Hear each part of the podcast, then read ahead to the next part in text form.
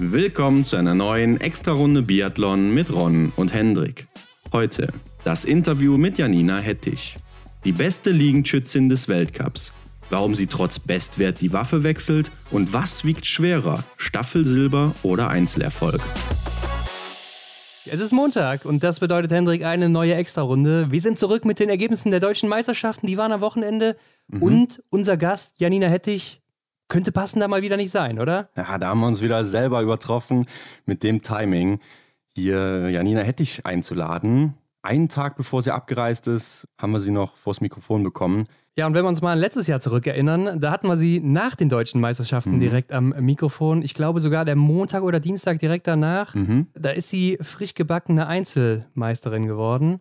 Äh, war ihr erster Titel damals und war dann natürlich auch sehr besonders. Und diesmal ja, war es kurz davor und wie die meisten vielleicht erfahren haben, sie ist äh, auch Meisterin, jetzt deutsche Meisterin im Sprint. Konnte ihren Titel im Einzel nicht verteidigen, aber dafür einen anderen geholt. Ja, ist ja auch nicht so verkehrt, denke ich, äh, wenn man auch mal über eine andere Disziplin dann auch noch zeigen kann, dass man da glänzen kann, oder? Gerade eine, die halt nicht so schießlastig ist wie der Einzel. Ja, wo es eher eigentlich um Schnelligkeit geht. Ne? Mhm. Ne? Aber wo du gerade Schießen ansprichst, sie war ja in der letzten Saison im Weltcup die beste Liegenschützin, noch insgesamt die drittbeste Schützin der Welt. Also sie weiß schon, was so am Schießstand abgeht und das haben dann auch ihre ersten großen Erfolge im Weltcup gezeigt in der letzten Saison. Ja, da war sie wirklich stark am Schießstand in der letzten Saison. Ich hoffe, das bleibt so, denn ja, wenn die eine Teildisziplin läuft, so dann, dann kommen die ersten Erfolge, die wir natürlich äh, mit ihr dann detailliert besprochen haben. Ja, gerade in ihrem Alter kann man ja auch davon ausgehen, dass sie mit steigendem Alter jetzt immer wieder zunimmt im Laufen, mhm. da noch ein bisschen was draufpackt und äh, wenn sie dann eben auch so fehlerfrei bleibt. Sollte sie eigentlich Dauergast in den Top 10 sein oder vielleicht sogar in den Top 5, wer weiß.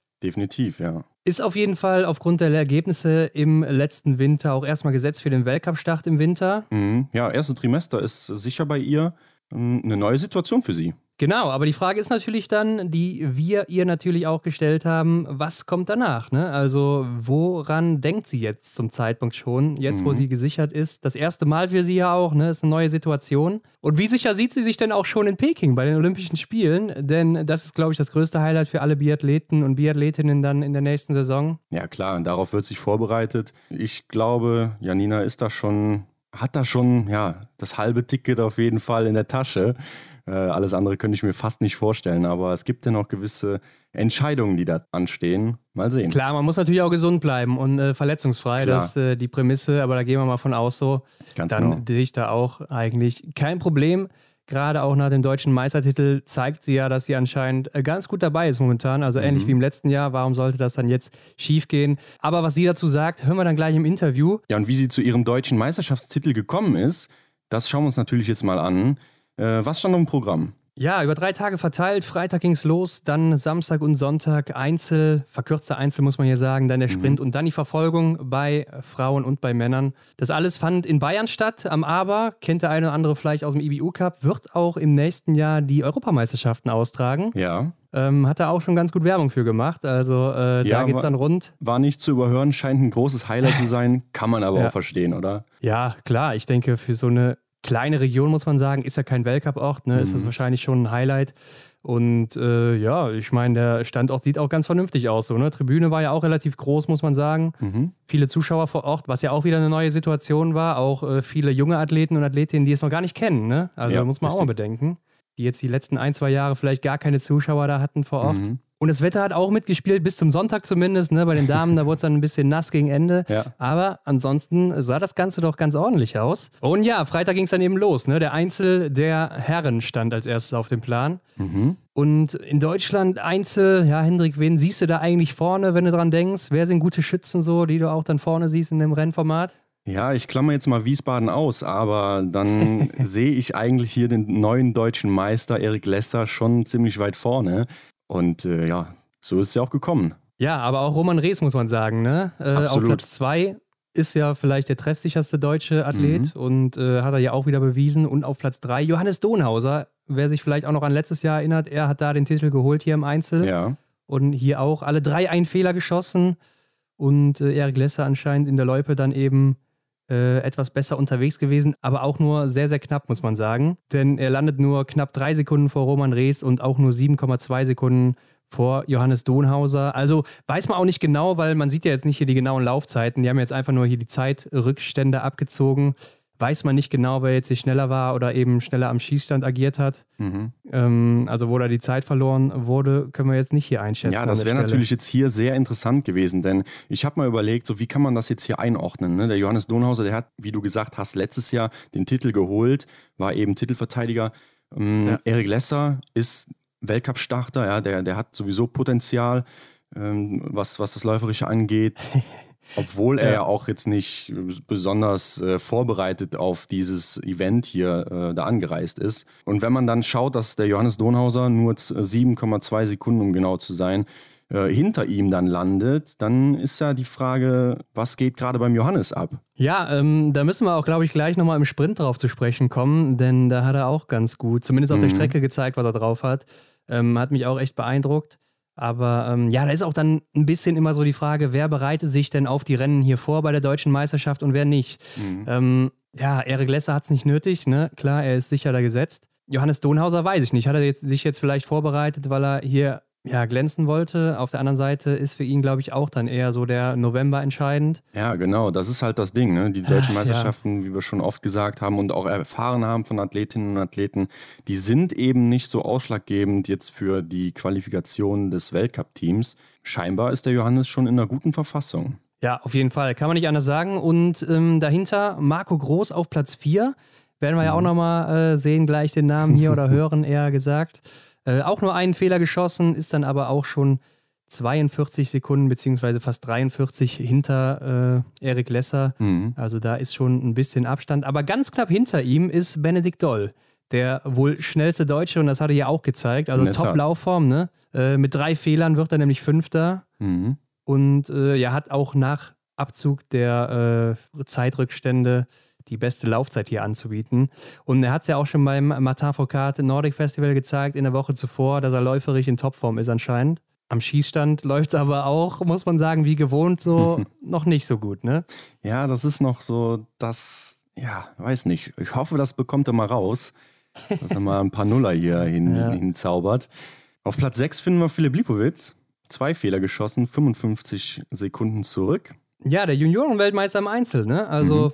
Im Einzel hat er es anscheinend drauf, äh, aber auch läuferisch gefällt er mir gut. Also mit einem Fehler wäre er auch vorne dabei gewesen. Finde ich für einen Junioren schon eine sehr starke Leistung. Ne? Vor allen Dingen, wenn wir auch mal auf die anderen Junioren gucken. Ja, oder wenn man auch eben wieder den Vergleich zu Benedikt Doll zieht, der einen Schießfehler mehr hatte, dementsprechend eine Strafzeit mehr drauf bekommen hat die ja auch verkürzt war, ne? wie der verkürzte ja. Einzel, nicht eine Minute, sondern 45 Sekunden waren es, oder? Ja, genau, 45 Sekunden, ne? genau. denn äh, die Strecke ist ja ein bisschen verkürzt hier. Fünf Kilometer, im Weltcup haben wir ja 20 Kilometer. Mhm.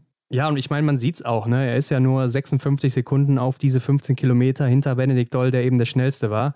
Und ähm, ist damit ja auch nur 10 Sekunden oder 7 Sekunden hinter Erik Lesser oder Roman Rees. Also in einem ganz guten Bereich, vor allem für sein Alter. Das äh, muss man echt mal bedenken. Ja, gut, dass wir es hier erwähnen. Ja. Hinter ihm Lukas Fratscher, mit drei Fehlern, hat dann einen Rückstand von einer Minute 16. Ja, platziert sich aber auch vor Johannes Kühn, der auch drei Fehler hat. Äh, und Lukas Fratscher auch mit der zweitbesten Laufzeit. Also ich weiß jetzt nicht, ob Johannes Kühn vielleicht dann eben jetzt hier die Zeit mehr am Schießstand gelassen hat. Ja. Aber äh, wenn wir jetzt rein mal auf die Rückstände ohne die, die, die Strafen gehen, dann ist er eben der zweitschnellste. Mhm. Und da weiß ich noch, im letzten Jahr sah das ganz anders aus bei ihm. Da hat er nämlich läuferig noch stark hinterhergehangen bei den deutschen Meisterschaften. Mhm.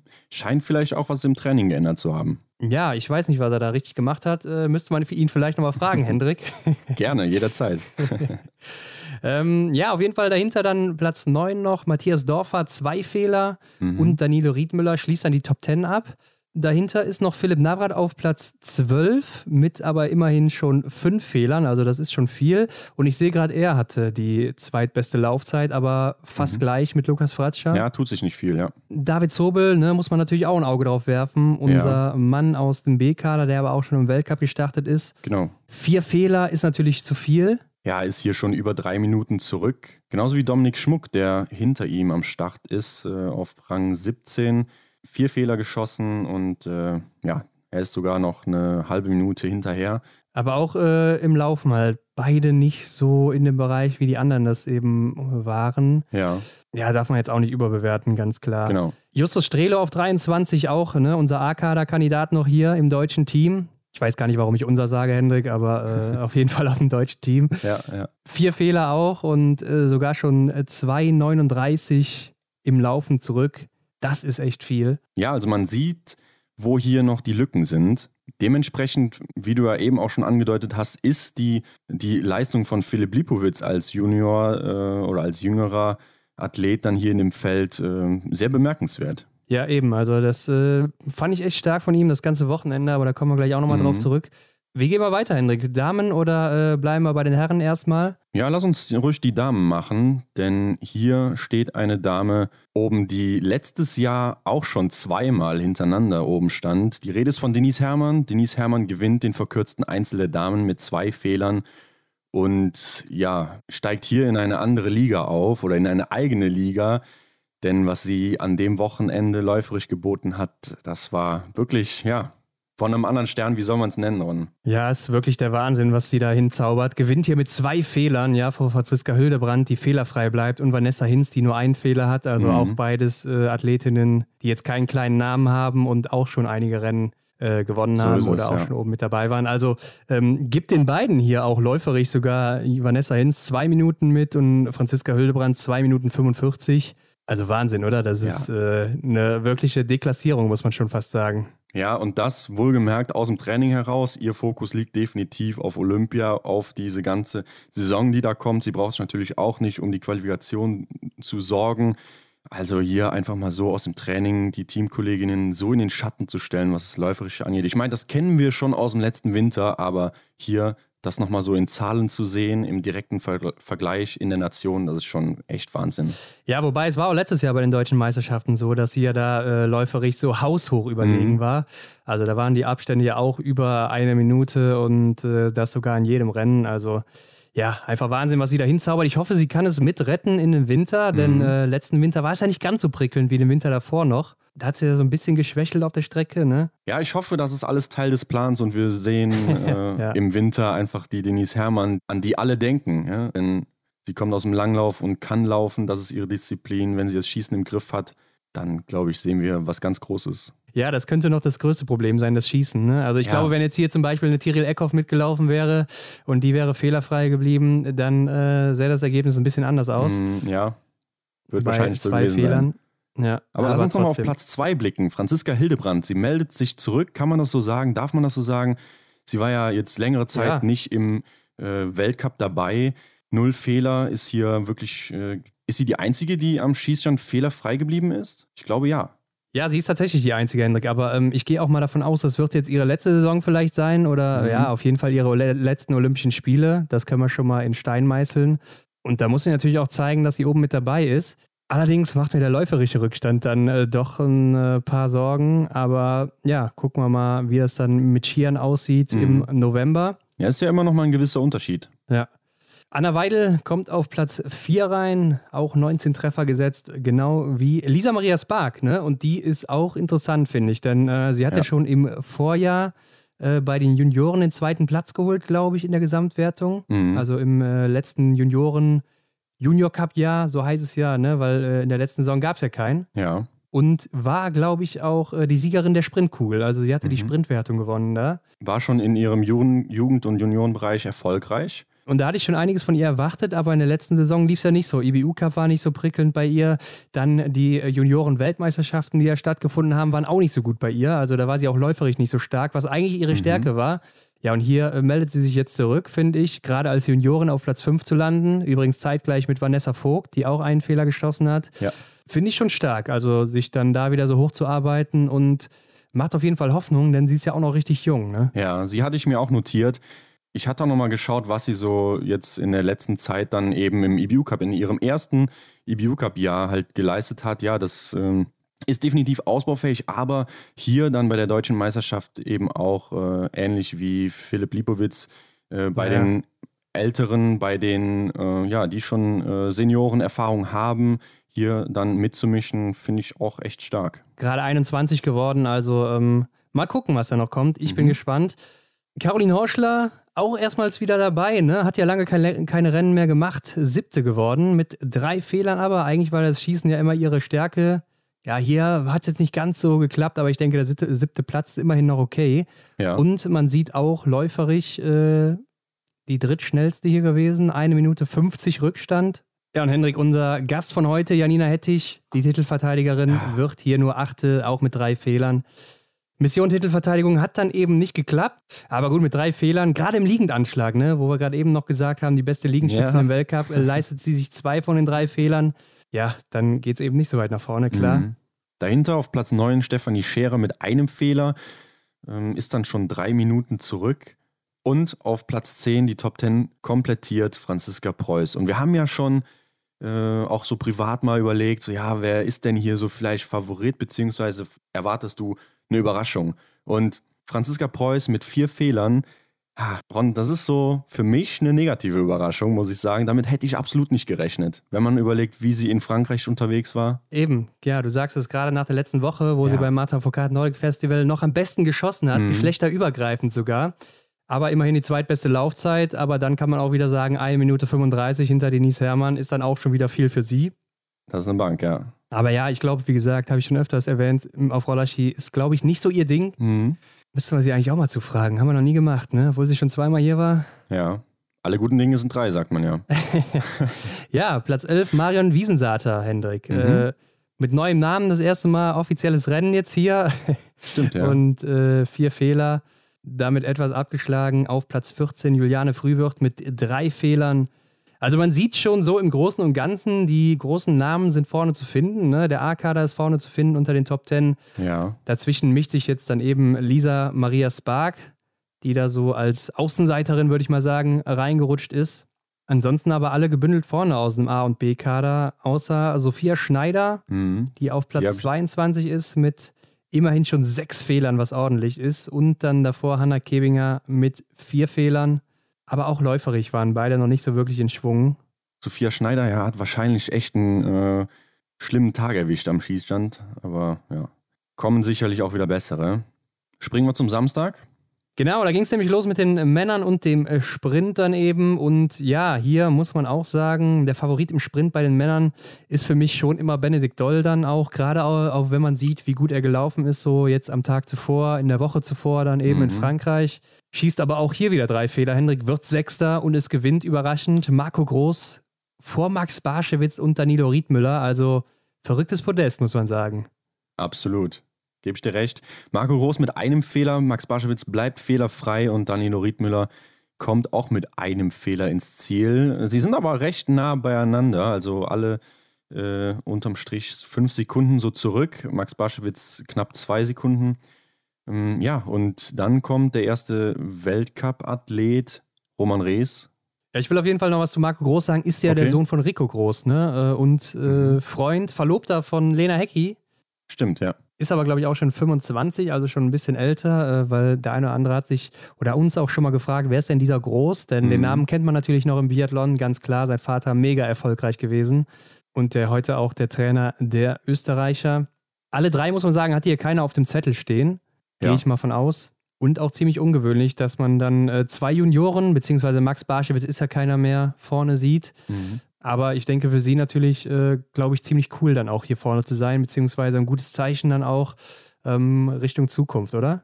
Ja, würde ich auch so sehen. Natürlich ist es dann hier schade, dass ausgerechnet an, in solch einer Situation die deutsche Meisterschaft nicht so sehr, beziehungsweise Ja. gar nicht, man weiß es ja nicht so richtig, aber auf jeden Fall nicht so stark in die ganze Thematik spielen, äh, ja, wenn es um, um den Weltcup-Platz geht. Ne? Ja.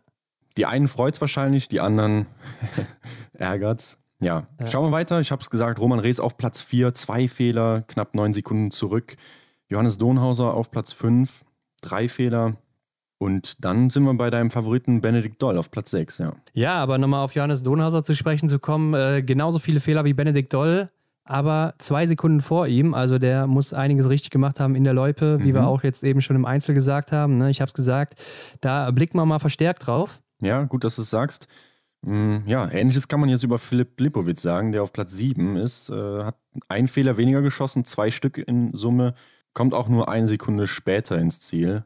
Ja, noch nicht mal, ne? Also schon sehr, sehr knapp hier mhm. alles, auch die Abstände. Ähm, und dahinter ist auch noch Dominik Schmuck auf Platz 8 mit zwei Fehlern, 24,7 Sekunden. Also super eng. Und dahinter Matthias Dorfer, 27 Sekunden Rückstand mit zwei Fehlern auf Platz 9.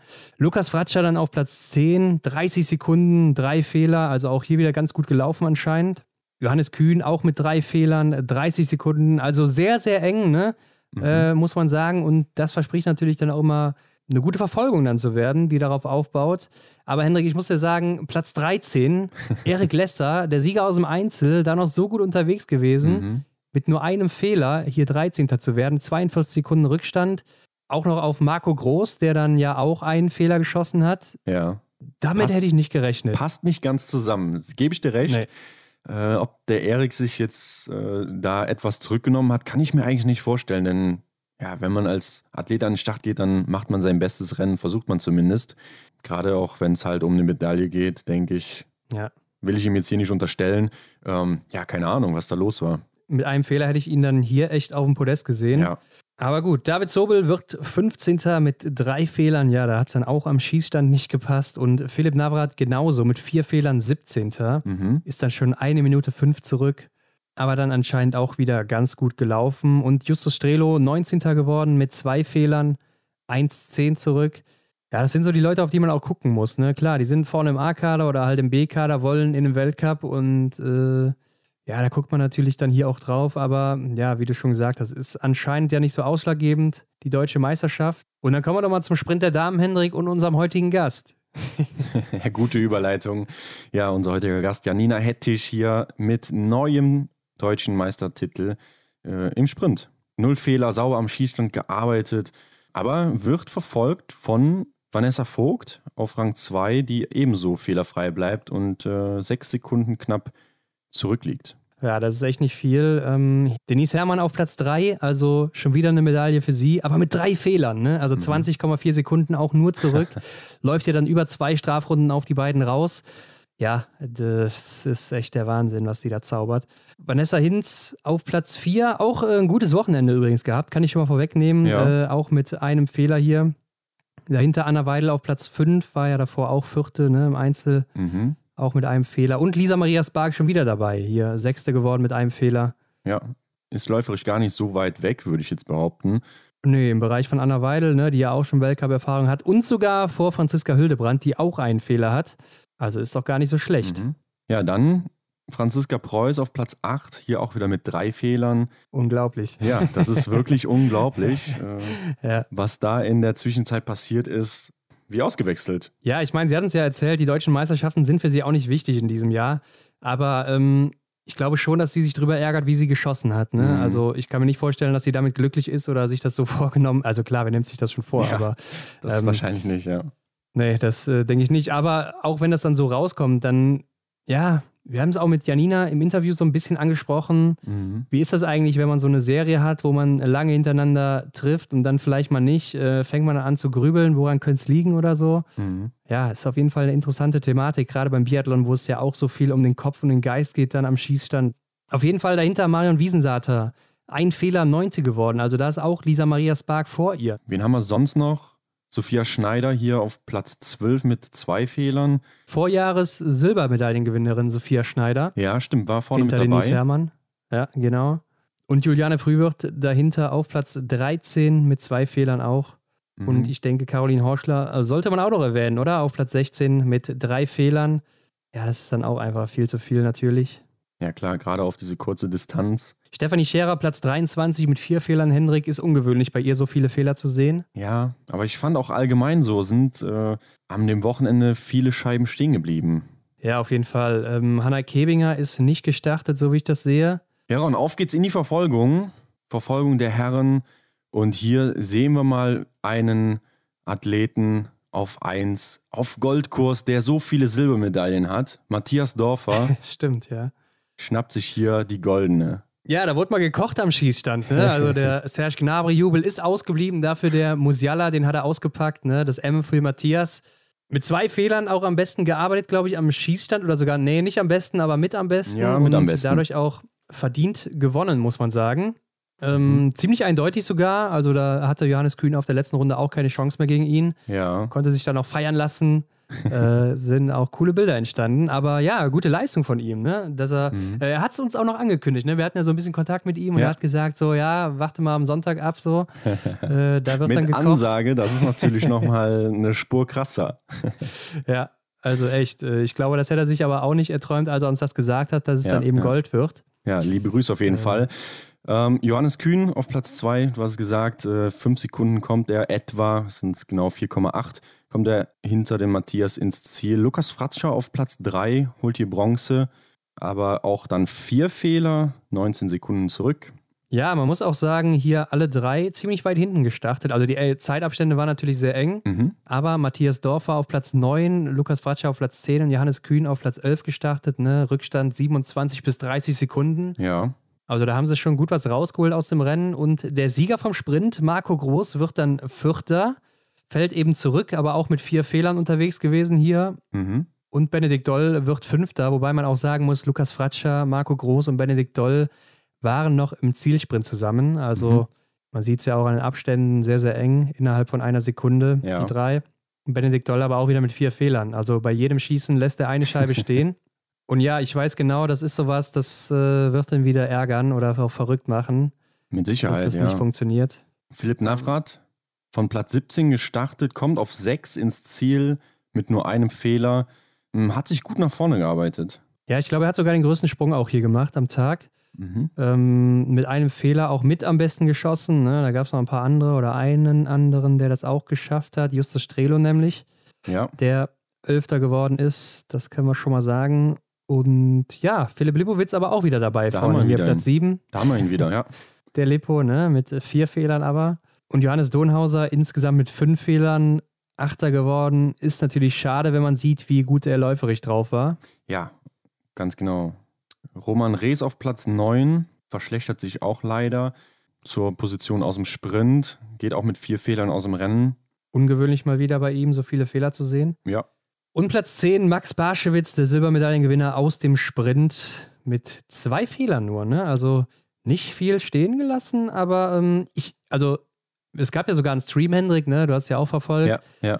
Ja, ich glaube, da sagen wir gleich noch was zu, aber ähm, man konnte nicht so richtig sehen, was jetzt da so abging teilweise. Ja. Aber ich hatte es so mitbekommen, dass er beim letzten Schießen noch vorne mit dabei war. Also mhm. äh, auch äh, einer der ersten drei war, dann eben die Scheibe hat stehen lassen und dann muss er aber auf der letzten Runde eingegangen sein. Ja, okay. Denn so weit hinten kann er sonst nicht gewesen sein. Ja, stimmt. Schade, dass man das nicht so schön verfolgen konnte äh, wie in den anderen Streams. Aber genau, gehen wir einfach gleich nochmal drauf ein, auf diese ganzen anderen Sachen, Eindrücke, die wir im, am Wochenende gesammelt haben. Weiter in der Liste, Justus Strelo hast du genannt, auf Platz 11. Erik Lesser auf Platz 12. Ja, rutscht einen Platz hoch, aber auch nicht so das, was man von ihm erwartet. Drei Fehler. Ja, aber auch läuferig wieder nicht so gut unterwegs, würde ich sagen. Der Erik äh, hat sich da schwer getan in den Folgerennen nach dem Einzel. Dominik Schmuck dann 13. Aber auch hier viel zu viele Fehler mit sieben insgesamt. Mhm. Florian Holland war auch noch ganz gut im Rennen, ne? ist hier 15. geworden, aber hat dann beim letzten Schießen, nachdem er vorher nur zwei Scheiben hat stehen lassen, alle Scheiben nicht getroffen. Wow, ja, ich sehe es gerade. Fünf Stück an der Zahl lässt er stehen. Und ja. Danilo Riedmüller dahinter auf Platz 16, der Dritter geworden ist am Vortag, aber auch fünf Fehler. Ja. Und dann kommt Hendrik noch, der David Zobel auf Platz 20, aber der hat im Stehendanschlag anscheinend auch nicht viel getroffen. Da hat er nämlich sieben Scheiben stehen lassen von zehn möglichen.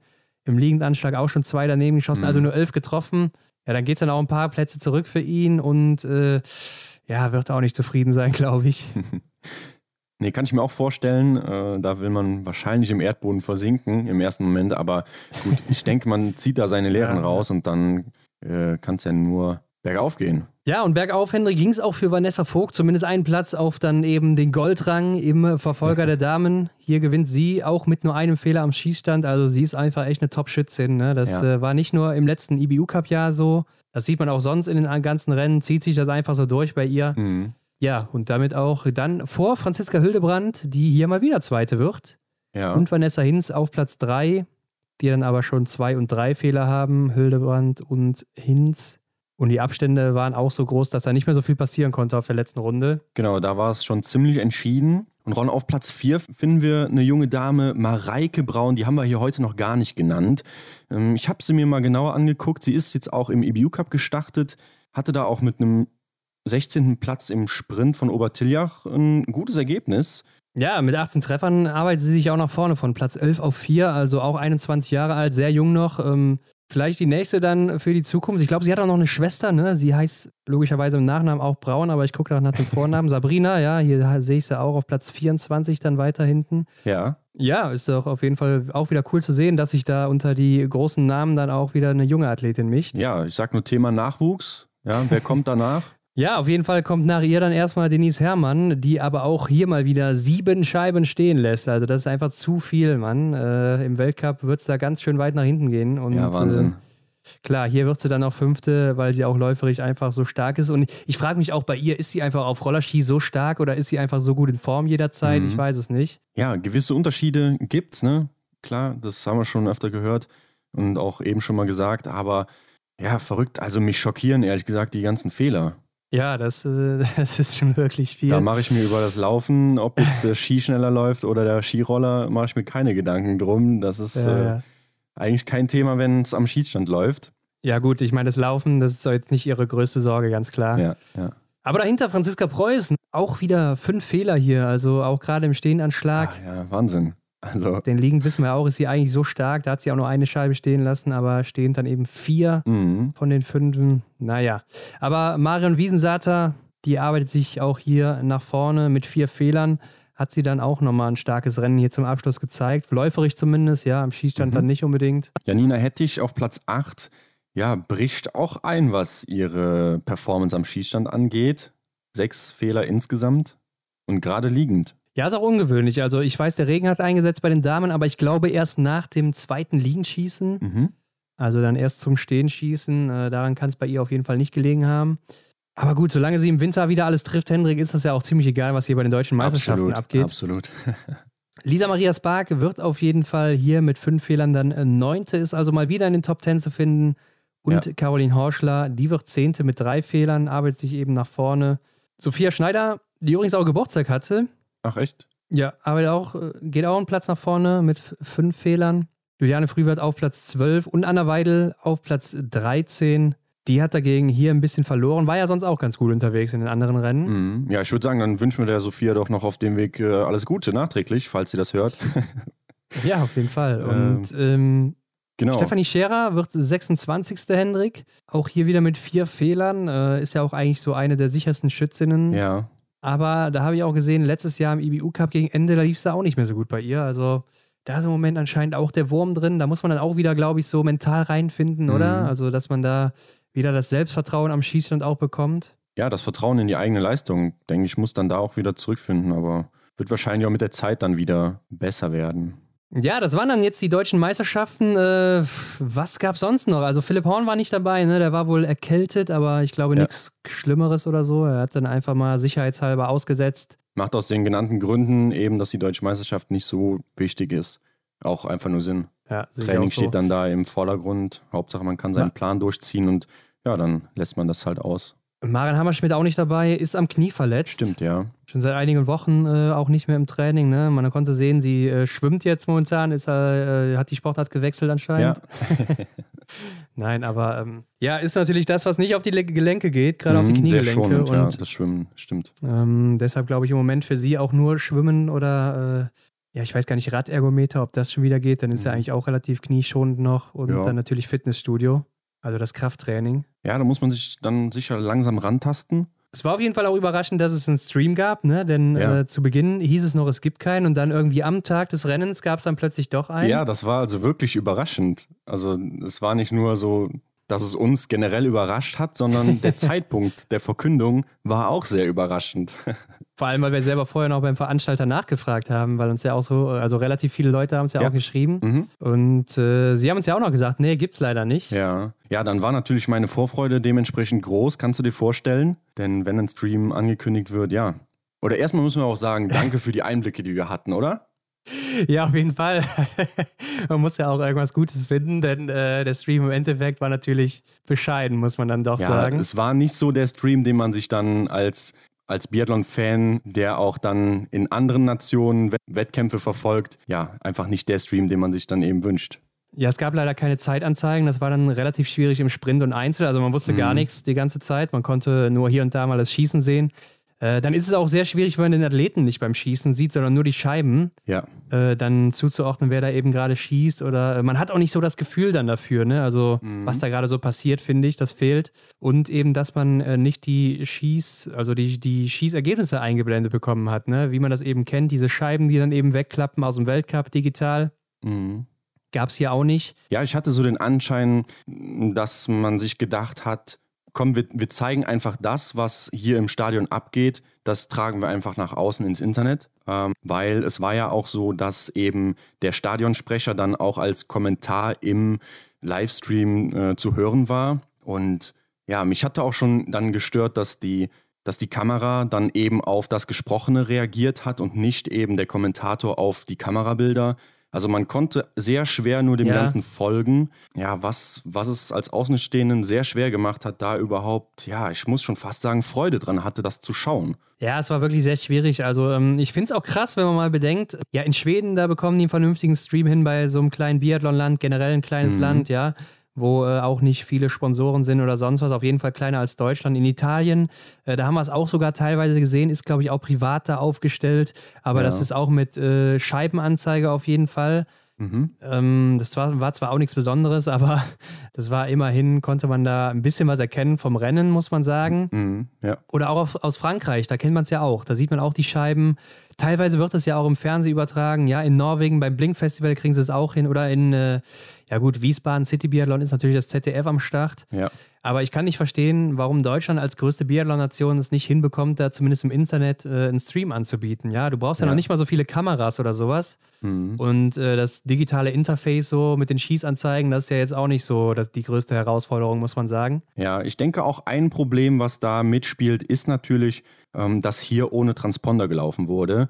Die Athleten und Athletinnen hatten keine Zeiterfassung am Knöchel, so wie man das so sonst so kennt. Das soll wohl ein System vom DSV sein, wo ich mir, ja, denke, hm, vielleicht veraltet. Ich weiß es nicht. Ich weiß auch nicht, wie dieses DSV-System funktioniert. Äh, man ja. hat es ja gesehen beim Sprint zum Beispiel, wo die ähm, Biathletinnen dann eben gestartet sind, ist auch dieses Stöckchen weggegangen zum Zeitstarten. Und dann im Endeffekt, oder beim Einzel war es auch so, im Endeffekt hat man einen Mann gesehen an der Ziellinie, der auf den Knöpfchen gedrückt hat. Da habe ich gedacht, hat dann jetzt hier der Mann die Zeit gestoppt? Ja, also wahrscheinlich also schon.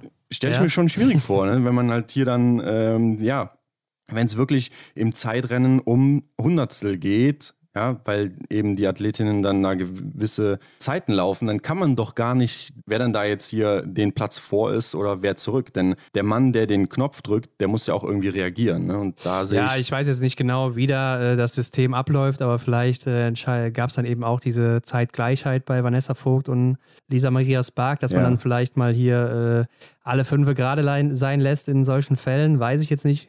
Ja, aber wir sind hier bei einer deutschen Meisterschaft. Also da ich verstehe schon den Gedanken. Ja, aber ich meine, komm mal wieder runter, denn wir, wir, wir, wissen ja gar nicht genau, wie das jetzt da gemacht wurde. Ne? Wir, ja, wir lehnen uns jetzt gerade sehr absolut. weit aus dem Fenster hier an der Stelle. Oder ich gebe die Verantwortung mal an dich ab. Du lehnst dich gerade sehr weit aus dem Fenster. Ja, ähm. nein, nein, nein, nein. Ich habe ja gesagt, dass ich nicht weiß, wie dieses System funktioniert. Und das war einfach nur das, ja. was ich so währenddessen gedacht habe. Nee, ähm. aber ich finde es halt als Zuschauer viel schlimmer, dass man halt nicht äh, erkennt, was da wirklich Sache ist, dass sowas nicht funktionieren kann. Und ja. ähm, ja, dass auch vielleicht der, der öffentlich-rechtliche Rundfunk sich da nicht dran beteiligt. Man bezahlt ja auch GEZ-Gebühren. Mhm. Und wenn man dann guckt, dass es in anderen Ländern auf dem NRK läuft oder äh, auch im schwedischen Fernsehen eben, ja, ist dann schon sehr schade, dass äh, sowas da nicht angeboten werden kann. Aber auch die Kameraposition, die war ja grausam. Die ging ja gar nicht. Also du konntest ja nichts erkennen, ja. teilweise. Ne? Ja, stimmt schon. Es hatte so den Eindruck, dass es ja einfach diese Stadion-Webcams sind, die man auch ja. sonst so aufrufen kann, die fest installiert sind und die dann eben einfach einen Streckenabschnitt in, äh, ins Visier nimmt. Ja, Gerade auf der Strecke konntest du ja auch gar nichts erkennen. So. Also ja, da ja. wurde ja gar nichts gezeigt. Da musst du doch nur an, an drei, vier Stellen oder so mal eine Kamera aufstellen und dann eben da hoch oder runter filmen. Klar, Ja. ne, das Geld muss vorhanden sein dafür, aber ich kann nicht verstehen, dass es in Deutschland eben nicht der Fall ist, dass das nicht äh, funktioniert. Ja, sehe ich auch so. Also um das jetzt nochmal vielleicht abzuschließen, vielleicht holen wir uns da auch einfach mal einen Experten, ne, der uns hier mal was Licht ins Dunkle bringt, denn wir schildern eben einfach nur so, wie wir das erlebt haben, wie wir das gesehen haben, was wir dabei gedacht haben. Und ja, vielleicht kann uns da ja einer aufklären, wieso, weshalb, warum das genau so gemacht wird, wie das eben bei der deutschen Meisterschaft jetzt gemacht wurde. Genau, ansonsten, äh, die Ukraine war auch noch am Start. Äh, Stimmt, Dimitri es gab- Petruschny, der hat übrigens den Verfolger gewonnen, Stimmt, es gab Gaststarter. aber er ist dann eben nicht in die deutsche Wertung mit eingegangen, logischerweise, denn er kann Ja. natürlich nicht deutscher Meister werden als Ukrainer. Aber man darf nicht vergessen, er ist Verfolgungsweltmeister von 2019, ne? also kein kleiner Name im Biathlon. Mhm, ja. und hat ja auch schon einige Top-10-Plätze auf dem Buckel. Also äh, ist jetzt auch keine Überraschung, dass er jetzt hier den Verfolger gewinnt, wie ich finde. Nö, absolut nicht. Wir hatten aber an diesem Wochenende noch andere Meisterschaften in Österreich. Da ging der Austria Cup in die zweite Woche. Hier gab es noch ein Einzel. Ja, der Einzel, der ist für gute Schützen gemacht. Wir kennen es alle und wie soll es anders sein? Naja, vielleicht hätte es doch anders sein können, wie es gelaufen ist, denn David Komatz, auch ein super Schütze, wird hier Erster vor Simon Eder und auf Platz 3 Julian Eberhardt. Genau, David Komatz hat, schießt aber auch zwei Fehler weniger als Simon Eder und drei Fehler weniger als Julian Eberhardt. Mhm. Ähm, und ich glaube, Felix Leitner wird mal wieder nicht dabei gewesen sein, ist ja noch nicht ganz fit, denke ich Genau. mal. Und äh, ja, bei den Damen, da würde man natürlich äh, Lisa Theresa Hauser vorne sehen, Dunja Stauts, vielleicht die beiden, ja, die da ähm, oben mit dabei sind. Ne? Aber Ja. es gewinnt hier Christina Rieder vor Lisa Theresa Hauser und vor Julia Schweiger, die aber natürlich auch alle Weltcup-Erfahrung haben, also auch nicht ohne sind, denn äh, Mhm. Christina Rieder, die bleibt hier auch fehlerfrei, Lisa Theresa Hauser drei Fehler und Julia Schweiger zwei Fehler. Da ist das im Einzel dann meistens auch entschieden. Aber im Nachbarland Schweiz ging es auch noch rund. Genau, äh, hier gab es so ein Nordic Weekend, nennen die das. Ne? Da gibt es dann einen Sprint, einen Einzel und am letzten Tag gibt es noch so einen Berglauf, der ist dann aber zu Fuß auch. Mhm. Ähm, der geht auch, glaube ich, nicht mehr in diese Gesamtwertung ein, die es dann da gibt, denn da gibt es am Ende auch einen Gesamtsieger nach diesem Nordic Weekend. Und äh, ja, hier dann eben auch die Biathletinnen und Biathleten am Start. Im Sprint gewinnt hier Elisa Gasparin vor Aita Gasparin und Florina Wolken. Ähm, man muss dazu sagen, dass Lena Hecki und Selina Gasparin nicht dabei waren. Ja. Und auch Amy Baserga ist ja auch noch verletzt und noch nicht ganz fit. Mhm. Und die fehlte dann eben hier bei den Damen und bei den Herren. Ja, wer gewinnt da bei den Herren wohl? Also natürlich Benjamin Vega, der auch nur einen Fehler schießt, ist halt immer noch so dieser Einzelkämpfer aus der Schweiz. Bis jetzt zumindest, denn Jeremy Finello, der ist ja schnell, ne? aber mit fünf Fehlern, ja, da, da wirst du dann eben hier in dem Fall auch nur Sechster. ja, genau. Zweite wird Joscha Burkhalter. Zwei Fehler. Kennt man natürlich auch noch aus der Singlebörse vom ARD mit Christian Dexner. Ja, genau, kennt man. und auf Platz 3 Eligius Tambornino.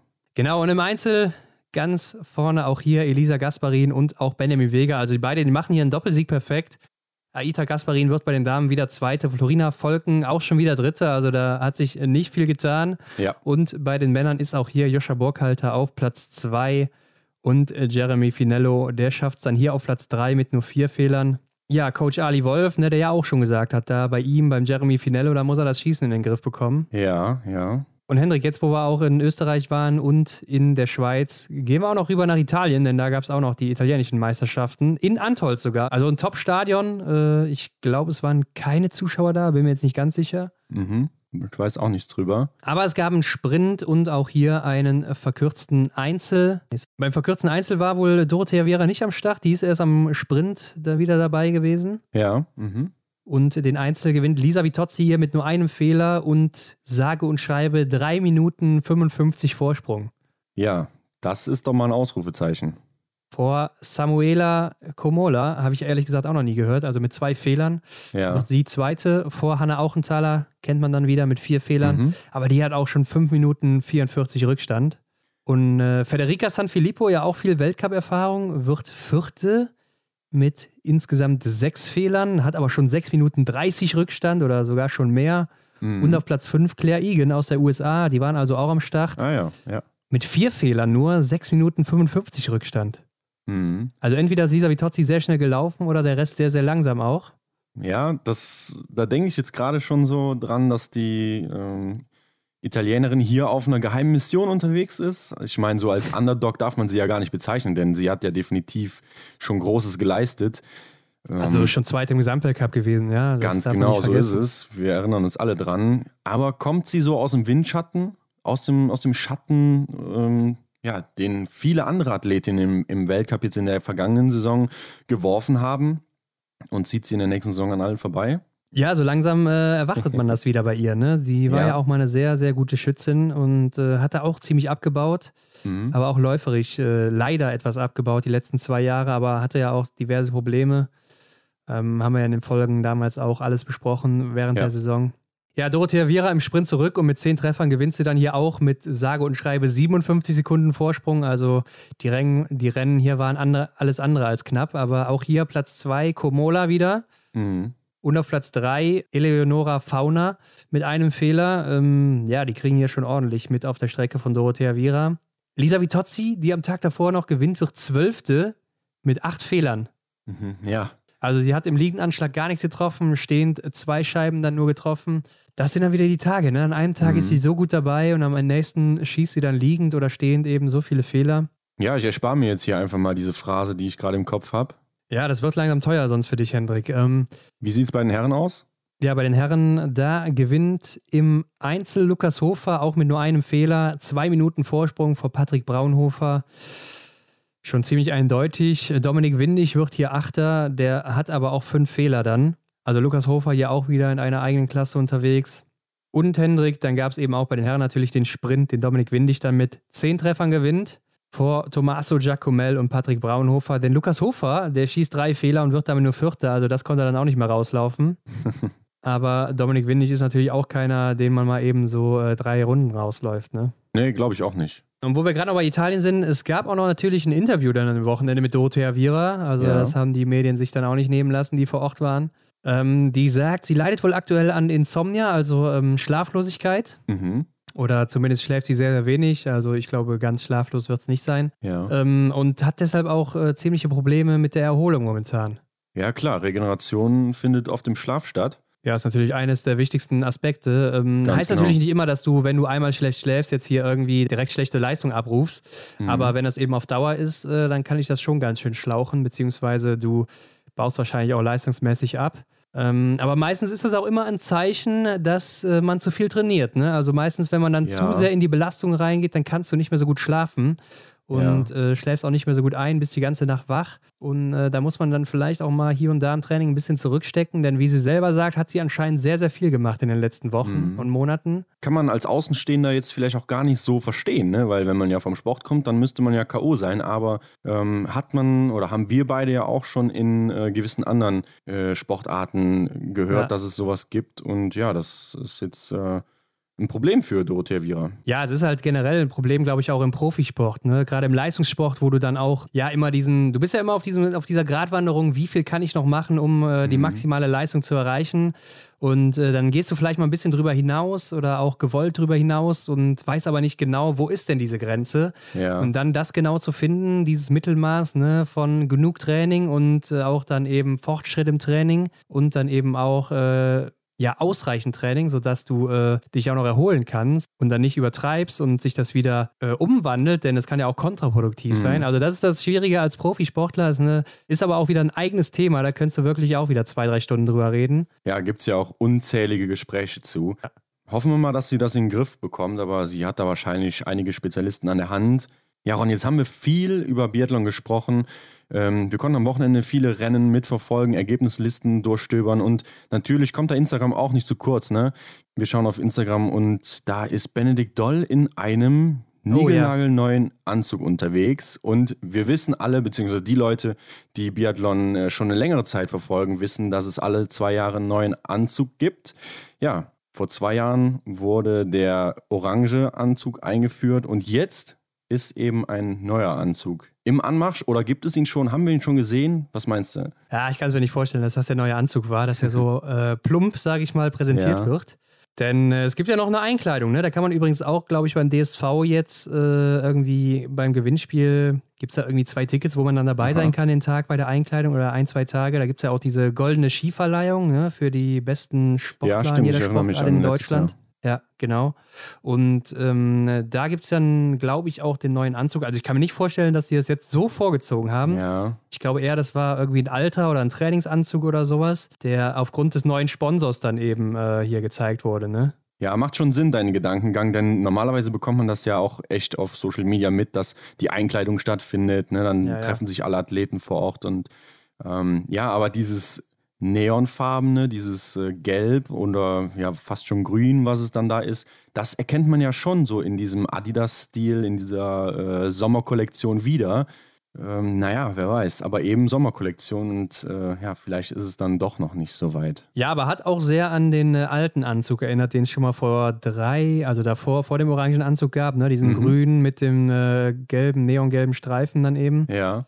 Warten wir mal ab, Hendrik, aber ich muss dir sagen, ich bin richtig heiß drauf. Ne? Also ich äh, bin mal gespannt, wie der aussieht. Wird er wieder ja. orange werden? Werden wir wieder zurückgehen zum Schwarz-Grün, Dunkelblau? Mhm. Also da waren sie ja auch sehr experimentierfreudig in den letzten Jahren. Oder ja. werden wir wieder so eine Deutschlandflagge haben auf dem Anzug? Ja, ich denke, die Designer, die werden schon ihre Stifte da äh, zum Glühen gebracht haben. Aber anfangs fand ich ja den orangen Anzug echt nicht so toll, muss ich sagen. Aber man muss sagen, in den Rennen hat man es immer äh, gern gehabt, wenn man dann direkt gesehen hat, ah ja, der Orange, das ist der Benny zum Beispiel. Ne? Ja, den Gedanken hatte ich gerade auch noch. Äh, am Anfang hat er mir auch nicht gefallen oder ja, es, es war schwierig, aber ich muss sagen, mittlerweile finde ich ihn richtig gut. Also ja, ähm, ja. sieht auch ganz cool aus, immer so sticht heraus aus den anderen Anzügen und äh, macht auf jeden Fall auch was her. Mhm. Sind wir mal gespannt, wie es weitergeht. Vielleicht gibt es ja noch eine orange Hose dazu dieses Jahr. Ganz in Orange. Ja. Das wäre natürlich hart, aber ja. Ähm, ja, lassen wir uns überraschen. Ja, wir werden sehen. Ähm, aber schreibt uns doch auch einfach mal in die Kommentare des Folgenbilds auf Instagram. Ihr werdet ja wahrscheinlich auch den Anzug gesehen haben auf der DSV-Seite. Äh, was haltet ihr davon? Könnt ihr euch vorstellen, dass das der neue Rennanzug der deutschen Mannschaft ist? Oder erwartet ihr noch eine andere Überraschung?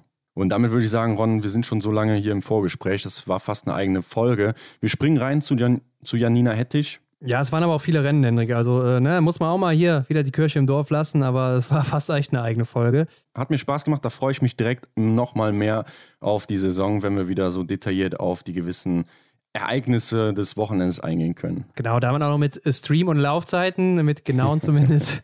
ähm, ja, lass uns reinspringen äh, und let's go. Ab geht's.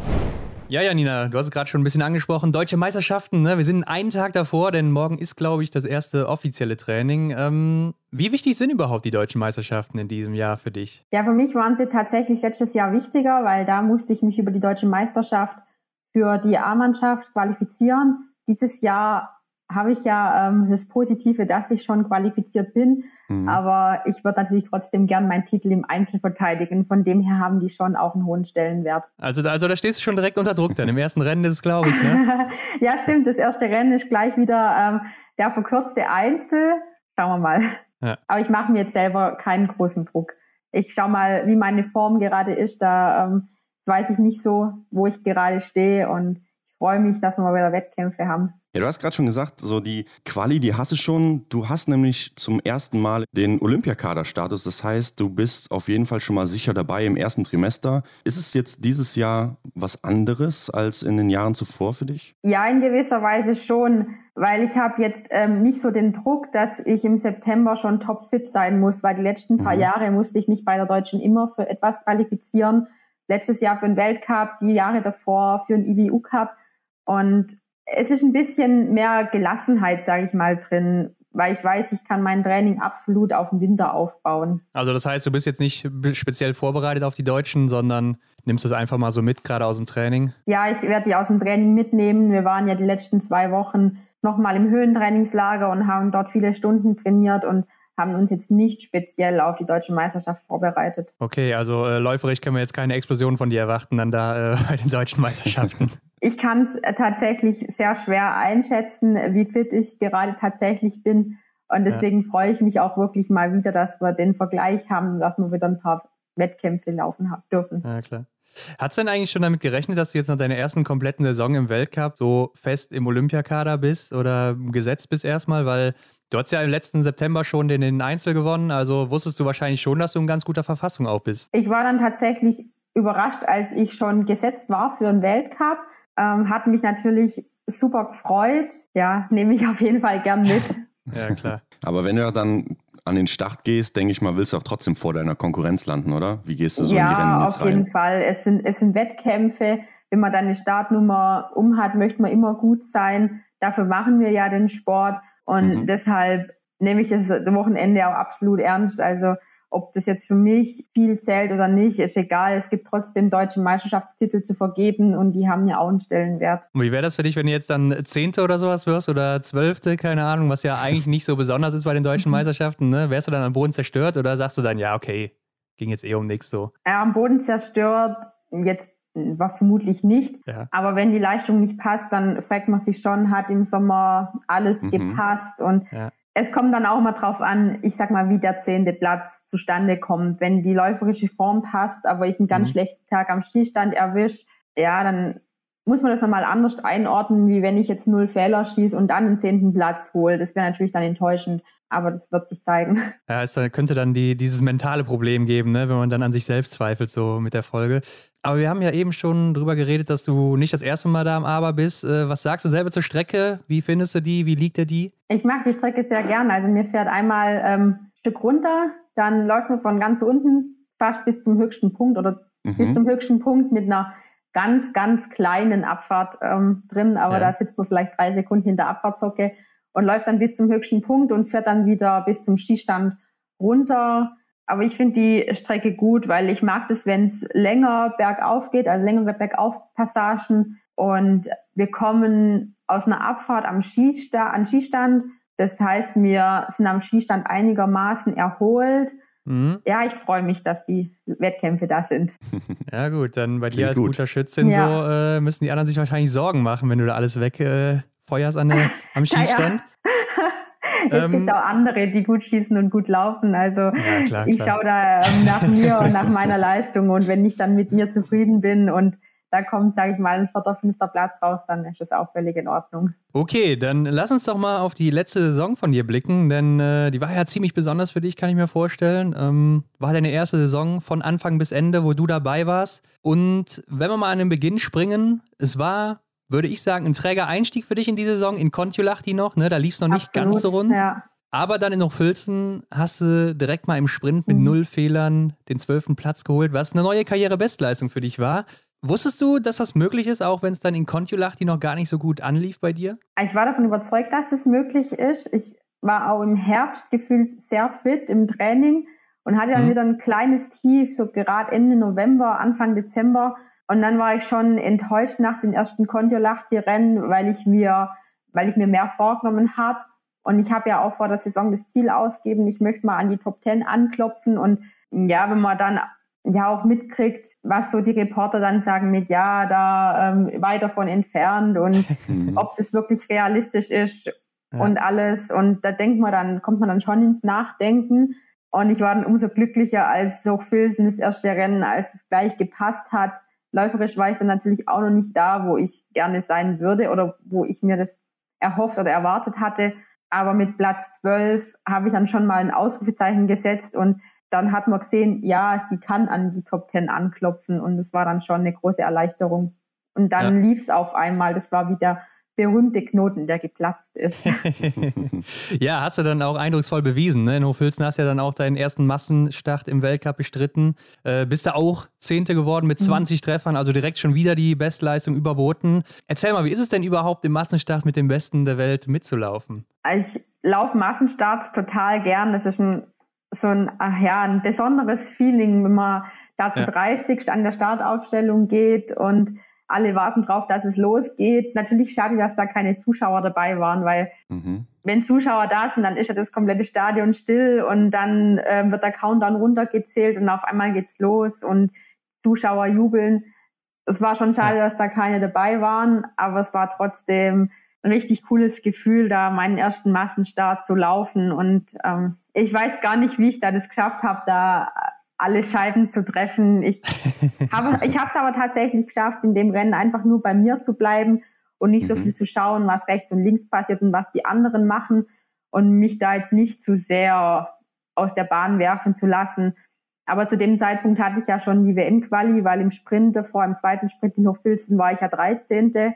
Ja. Und dann habe ich sowieso schon mehr erreicht, als ich mir vor Weihnachten erhofft hatte oder mehr als meine Ziele waren. Und dann konnte ich da relativ befreit das letzte Rennen vor Weihnachten laufen. Und wenn ich 30. geworden wäre, dann wäre es auch nicht so schlimm gewesen. Aber was lernst du daraus, wenn du mit den stärksten Läuferinnen im Weltcup mitlaufen kannst? Auf jeden Fall, dass ich noch ein bisschen Arbeit vor mir habe, aber dass ich auch punktuell, ähm, wenn es nur mal ein Stück ist, mitlaufen kann. Mhm. Aber ich sehe dann schon, am Berg bin ich relativ stark. Mir fällt es dann eher so in den 1-1er-Passagen oder mal am Übergang. Das sieht man dann schon sehr genau, wenn man mal einen Massenstart mit den Besten läuft wo man noch dran arbeiten muss. Schauen wir uns die Weltcup-Wochen in Oberhof an. Da ging es in der ersten Woche auch wieder schwierig los für dich. In der zweiten Woche warst du aber dann wieder oben mit dabei. Und das erweckt so den Anschein, dass du ja eine gewisse Anlaufzeit brauchst. Und ähm, ja, wenn man das auch nochmal auf den Saisonstart ja, beleuchtet, dann, so wie Ron das schon gesagt hatte, wird das auch so beschreiben? Ja, schon. Also ich bin eher ein, ich brauche viele Wettkämpfe, um besser mhm. zu werden. Ich kann mich an der Reihen steigern weil in Oberhof war dann das zweite Wochenende das Bessere und dann kamen wir nach Antholz und da hatte ich für mein Gefühl in dem Jahr auch die Topform. Das war ja dann auch schon das dritte Weltcup-Wochenende. Ich bin schon jemand, ich bin relativ selten gleich beim ersten Rennen topfit. Ja klar, man muss sich wahrscheinlich erstmal so dran gewöhnen, äh, auch wie die Konkurrenz dann unterwegs ist und sowas alles, ne? Kann ich mir gut ja. vorstellen. Ähm, aber in Oberhof gab es ja auch noch den ersten Staffelsieg der Karriere für dich Stimmt. und äh, dem Team und damit ging es dann eben nach Antolz. Ne? Wahrscheinlich für dich auch das große Highlight, kann ich mir vorstellen. Also der Einzel, dein fünfter Platz da mit 19 Treffern. Überwiegt da bei dir jetzt so die Freude über diesen fünften Platz oder ist dann doch der Ärger über den einen Fehler hier, weil du sonst auch so gut geschossen hast und du wärst ja ansonsten Zweite geworden, ne? Ja, ganz unterschiedlich. Also ich habe mich da schon auch drüber geärgert, weil der war wirklich so schlecht geschossen, der Schuss. Das, ähm, und ich hätte mir ja noch drei Sekunden länger Zeit nehmen können. Das wäre in dem Moment ja egal gewesen wenn ja. ich den Treffer gesetzt hätte. Von dem her, ich habe mich sehr gefreut, aber auch geärgert. Also es war das klassische ein weinendes und ein lachendes Auge. Was würdest du bis hierher dann sagen? Ähm, welcher Erfolg, jetzt der Einzelerfolg oder der Staffelerfolg, wiegt dir mehr? Ähm, der Staffelerfolg in Oberhof oder genau, bei den WM? Genau. Nee, nee, nur bis, bis und, hierher. So ja, unterschiedlich. Also ich habe sicherlich im Einzel in Antholz eine bessere Leistung gebracht, weil bei der Staffel in Oberhofen, muss ich sagen, waren meine Kolleginnen schon, schon besser. Da haben die meine mhm. Leistung, die jetzt nicht schlecht war, aber auch nicht überragend, die haben mich dann ein bisschen aufgefangen. Der war natürlich super emotional. Der erste Staffelsieg seit ein paar Jahren, ich weiß es nicht, seit, ähm, ich glaube, seit zwei oder drei Jahren. Und ah, dann ja. ähm, hat die Mare noch eine richtig coole Aktion für uns bereitgehalten. Und zwar hat die unsere Lieblingslieder als Playlist beim, bei den Organisatoren beim Stadionsprecher abgegeben und da liefen dann unsere Lieder und ah. das war dann auch ein ganz cooles Gefühl, weil ja keine Zuschauer da waren. Es war wirklich ein bisschen Christ dann und wir wissen ja, wie das Publikum da mitgefiebert hätte, wenn wir zu Hause mhm. in Oberhof vor Publikum den Staffelsieg geholt haben. Von dem her war das ein wirklich sehr emotionaler Tag fürs Team. Aber von der Leistung her wiegt dann der fünfte Platz in Antholz schon mehr. Da habe ich auch gesehen, dass ich auch ans Podest anklopfen kann, nicht nur an die Top Ten, sondern dass es auch noch ein Stück weiter nach vorne gehen kann. Mhm. Und es war dann schon ein wichtiger Punkt für mich und für meine Karriere, weil wenn man sieht, dass es wirklich geht, dass es möglich ja. ist, dann glaubt man da ja auch noch mal mehr dran. Ja, ich glaube, es wird auch nicht deine letzte Chance gewesen sein, mal ums Podium zu kämpfen. Also ja, äh, so sehr musst du dich wahrscheinlich über diesen Schuss nicht ärgern. Ähm, ja. Aber du hast ja auch einen guten Vergleich noch aus der letzten Saison, glaube ich, äh, gerade in Oberhof. Was würdest du sagen, ist, ist Oberhof so das Stadion, wo die Fans am krassesten mitmachen? Man ist ja auch so als Hexenkessel bekannt, ne?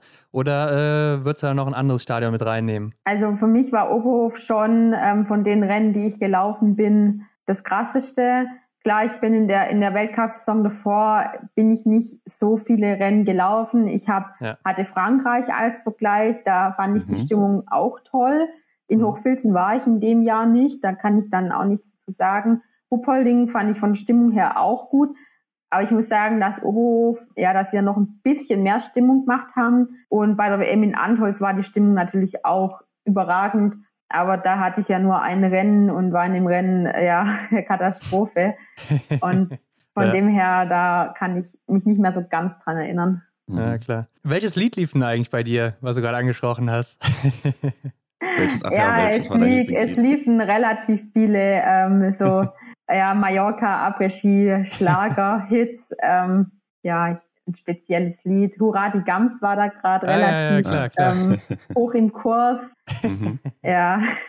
Ja, bei, bei Denise lief wahrscheinlich äh, Sieben Sünden, wie immer, ne? ja, das lief, glaube ich, auch. Ja, so, so in die Richtung. Ich weiß jetzt Mhm. nicht mehr genau alle Lieder, aber ja. Okay, ja, auf jeden Fall äh, mit dem Staffelsieg im Gepäck und dann dem fünften Platz im Einzel ging es dann zu den Weltmeisterschaften für dich auf die Pokeljuka. Du bist hier nur im Sprint und Verfolger gestartet, ne? Im Einzel deiner Paradedisziplin dann eben nicht. Äh, als beste Schützin auch noch im Team oder fast sogar im Weltcup zu dem Zeitpunkt. Ähm, war das nachvollziehbar für dich? Ja, das haben die Trainer so entschieden. Ähm, ich habe ehrlich gesagt nach Sprint und der Verfolgung schon damit gerechnet, weil Ja. ich wusste, sie wollten der Maren auch eine Chance geben zu laufen Mhm. und es ging so ein bisschen zwischen Maren, Vanessa und mir aus und Vanessa hat natürlich im Sprint und Verfolger super Leistungen abgeliefert und Ja. von dem her, ich war natürlich enttäuscht, aber ich habe es Maren dann auch gegönnt und habe mich auch gefreut, dass sie einen Einsatz hat, weil ich weiß ja vom Jahr davor, da hatte ich auch einen Einsatz, aber ich war dann auch noch eine lange Zeit bei der WM und Ja. war nur Zuschauerin und ich weiß ja dann, wie man sich fühlt und deswegen habe ich mich schon für sie gefreut, dass sie da auch eine Chance bekommen hat. Ja, weil sie hat ja auch die komplette WM-Quali gehabt, also war das ja absolut Mhm. verdient. Ja, ich meine, damit war natürlich dann aber auch die Chance auf den Massenstart weg für dich, ne? Ja, wobei das sowieso extrem, der wäre schon schwer geworden. Da hätte ich im Einzel auf jeden Fall in die Top 10 laufen müssen. Mhm. Das muss man dann auch erstmal machen. Ähm, ja, ich war da halt einfach, hätte vielleicht im Sprinten verfolgen ein bisschen besser sein sollen dann. Ja, Aber klar, gut, klar. so läuft es halt. Ja, und dann gab es ja da noch die Staffel Silber, deine erste WM-Medaille.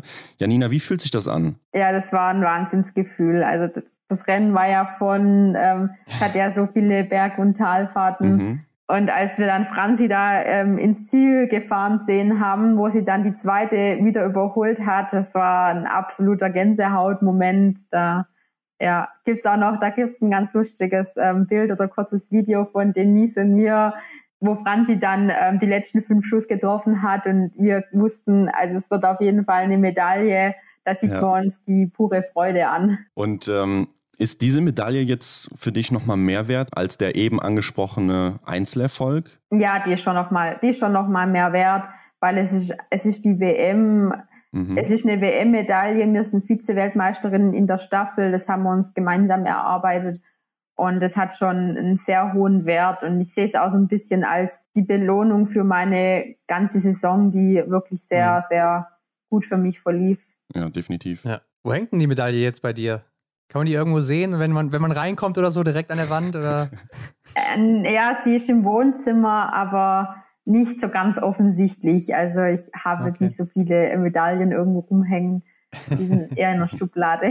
Ja, du hast das letzte Schießen angesprochen. Die letzte Runde habt ihr natürlich dann auch zusammen verfolgt. Und da ging es ja nochmal richtig heiß her ähm, mit Franziska gegen äh, die Pidruschna. Habt ihr euch dann zwischenzeitlich schon mal so ja, mit Bronze angefreundet oder worum ging es bei euch an der Strecke? Also ich war hauptsächlich glücklich, dass wir eine Medaille holen. Wir haben es dann, ähm, gut, die Petruschna war dann oben am Berg, hat es eine ganz kleine Lücke.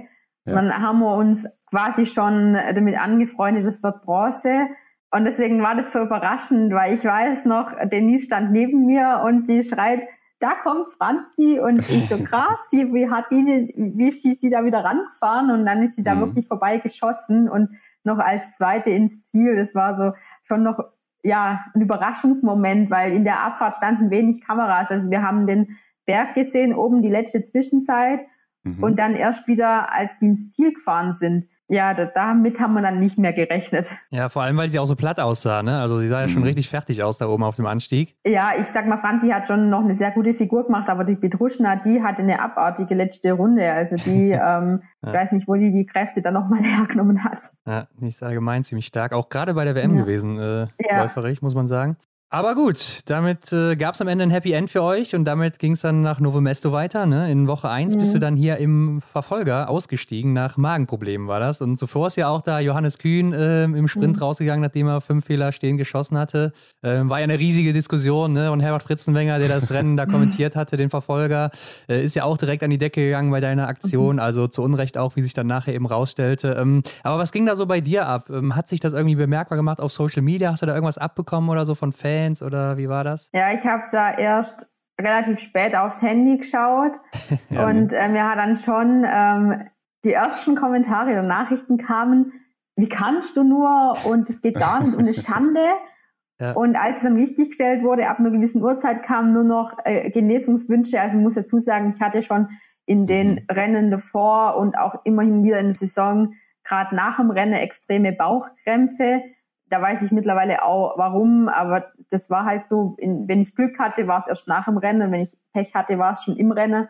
Aber ja. in dem Rennen war es dann so schlimm, dass ich einfach, dass es einfach nicht mehr ging. Also ich lag da auch dann zehn Minuten und konnte echt nicht mehr aufstehen, aber das hatten, hatten halt die Kameras nicht eingefangen. Man hat mich dann erst mhm. wieder gesehen, als ich dann von dem Ort zurück zum Skistand gelaufen bin.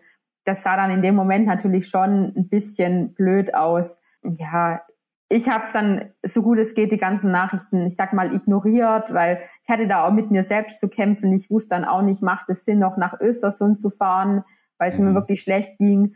Und ähm, ich habe dann versucht, mich ein bisschen von Social Media fernzuhalten. Kann ich verstehen. Also wie schnell die Leute da auch mal drauf anspringen teilweise, wenn äh, jemand denen im Fernsehen da irgendwie eine Meinung vorgibt. Äh, aber haben die sich wenigstens ja. im Nachhinein dann wieder entschuldigt oder äh, kommt dann gar nichts mehr?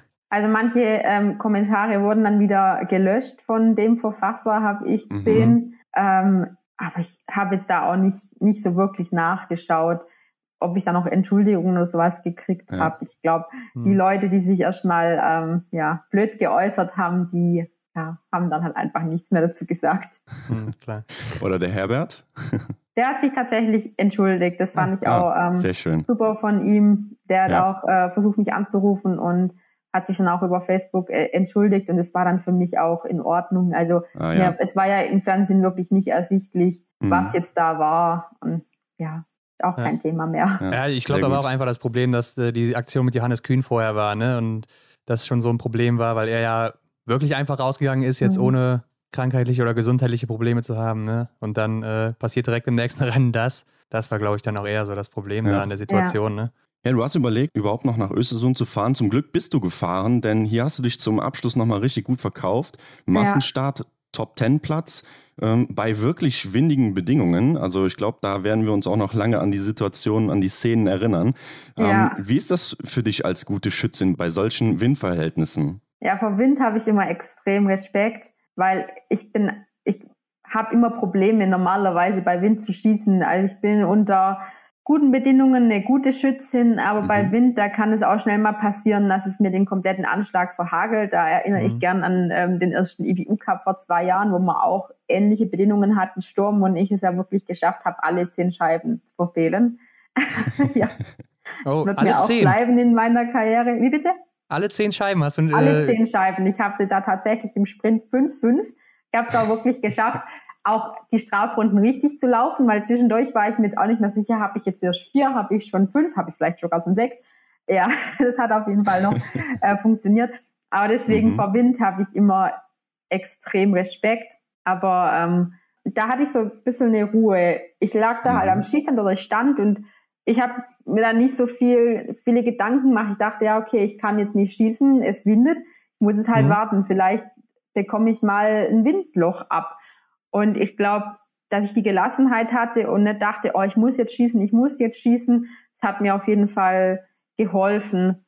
Aber äh, es war dann eigentlich ganz witzig. Im Nachhinein ähm, hat mir dann meine Mama erzählt, ich glaube, der Kommentator wusste auch gar nicht, wer ist jetzt vorne, weil es waren alle in der Strafrunde und dann, ja, ah ja, jetzt kommt die aus der mhm. Strafrunde, mhm. ach ja, als zweite kommt sie aus der Strafrunde, da war das gar nicht so ganz ersichtlich, wer jetzt da nach dem letzten Schießen dann als erster in die letzte Runde geht. Ja, das stimmt, das ja, war echt äh, ziemlich verrückt nachher. Ähm, aber ich will nochmal auf diese zehn Fehler gerade zurückkommen. Was, was hast du da für einen mhm. Rückstand? Also bist du ins Ziel gelaufen auch noch mit diesen zehn Fehlern? Ich bin ins Ziel gelaufen, war irgendwas um die 50. Das war damals IBU Cup. Okay. Ähm, ich war da tatsächlich läuferisch, ging es mir an dem Tag super. Ich hatte dann, glaube ich, die zweite Laufzeit oder so mit mhm. drei, vier Sekunden nach vorne. Ich habe mir nur gedacht, ja, wenn ich schon total schlecht schieße, dann wenigstens eine gute Laufzeit, wenn es mir schon gut geht an dem Tag. Es hing ja. ja kein Verfolger dran, der kam ja erst nach dem zweiten Sprint, Gott sei Dank. Okay. Ja, aber ich bin dann halt das Rennen so Ende gelaufen. Gab ja, auch krass neun oder acht Fälle haben auch noch andere geschossen, aber zehn Fälle, das war tatsächlich nur ich. Schon heftig, aber gut, hast auf jeden Fall noch das Beste draus gemacht anscheinend. Ähm, ja, du hast es schon ein bisschen angesprochen, äh, Wind liegt dir nicht so. Kann ich mir vorstellen, ist auch einfach, weil du als gute Schützin technisch wahrscheinlich auch richtig gut bist und äh, perfekte Abläufe hast und so weiter oder ziemlich gute zumindest und bei so starkem Wind das einfach nicht so gut einhalten kannst oder äh, verbessern uns gerne, wenn wir jetzt hier falsch liegen. Aber glaubst du, du hast deshalb einen Nachteil äh, im Gegensatz zu schlechteren Schützinnen, sage ich jetzt mal so, die äh, vielleicht ja ein bisschen unsicherer sind am Schießstand? Das, ja, dachte ich vielleicht auch. Also man muss dazu sagen, ich bin nicht so eine Reaktionsschützin gerade stehend. Ich bin, ich komme eher über die Haltearbeit und ja. das funktioniert natürlich dann bei Wind nicht mehr so gut. Da würde ich meinen, dass Reaktionsschützen vielleicht ein bisschen einen Vorteil haben. Aber ähm, ja, nach Östersund muss ich sagen, ja, es, ich kann es ja auch, ich kann es ja auch bei Wind. Also warum sollte ja. ich mich dadurch irgendwie verunsichern lassen? Also wenn jetzt das nächste Windrennen kommt, dann denke ich an Östersund und weiß, ja, ich ähm, geht doch. Ja, in Pyeongchang könnte es zum Beispiel, äh, in Peking meine ich, könnte es zum Beispiel so sein, ne? Ja, Peking, die große Unbekannte. Ja. Wir haben zwar mal Videos gesehen mhm. von der Strecke, aber ja, wie sich die Strecke laufen lässt, keine Ahnung. Beobachtet man denn bei so einer Strecke dann jetzt äh, wie Peking die Windverhältnisse, wie sich das da so ändert momentan oder habt ihr nee, da noch kein Augenmerk drauf geworfen? Ähm, Habe ich nee? da jetzt bisher wenig Augenmerk drauf geworfen. Mhm. Ja, es soll ja auch es heißt ja auch, dass es da im Februar immer sehr kalt ist. Ähm, es liegt ja, ja auf 1700, glaube ich. Ja, mhm. also schon relativ hoch. Ja, ich bin mal gespannt. Ja, gut, wir auf jeden Fall auch. Ähm, jedenfalls gab es eine Phase bei dir, da warst du im Liegendanschlag zehn Rennen hintereinander fehlerfrei. Ja, die Serie ist dann erst äh, mit dem Verfolger in Oberhof gebrochen. Denkst du über sowas nach, wenn du sowas hörst? Du hast es ja mit Sicherheit mitbekommen damals. Ja, am Anfang habe ich nicht drüber nachgedacht witzigerweise kam dann, irgend, kamen dann irgendwann mal die Gedanken, das kann doch nicht sein, ich kann doch jetzt nicht die ganze Saison keinen Fehler liegen schießen. Also ja. ihr erwartet dann schon fast, dass mal ein Fehler kommt, was ja eigentlich mhm. auch total, ähm, total blöd klingt. Ja. Aber mit jedem Rennen, wo ich das wieder geschafft habe, dachte ich, also das, also irgendwann muss jetzt, irgendwann muss jetzt aber wieder ein Fehler kommen. ja. ja, aber ich hatte da einfach immer ein Top-Gefühl. Ich habe da im Training auch sehr gut gerade liegend geschossen. Und das ist dann halt schon mal eine Basis, wenn ich da ja, liegend, liegend durchkomme und dann kommt, sage ich mal, noch nur, Anführungsstrichen, nur noch das Stehen, ja, womit ich normalerweise immer mehr zu kämpfen habe. Aber es war ja. schon immer mal eine gute Basis, auch gerade bei einer Staffel da. Ähm, witzigerweise war es gerade in in Pokljuka dann bei der WM mein Problem, wo ich liegend die drei Nachlader braucht habe und stehen dann mit fünf Schuss alle ähm, mhm. alle Scheiben getroffen habe. Aber ja. Verkehrte Welt dann, ja.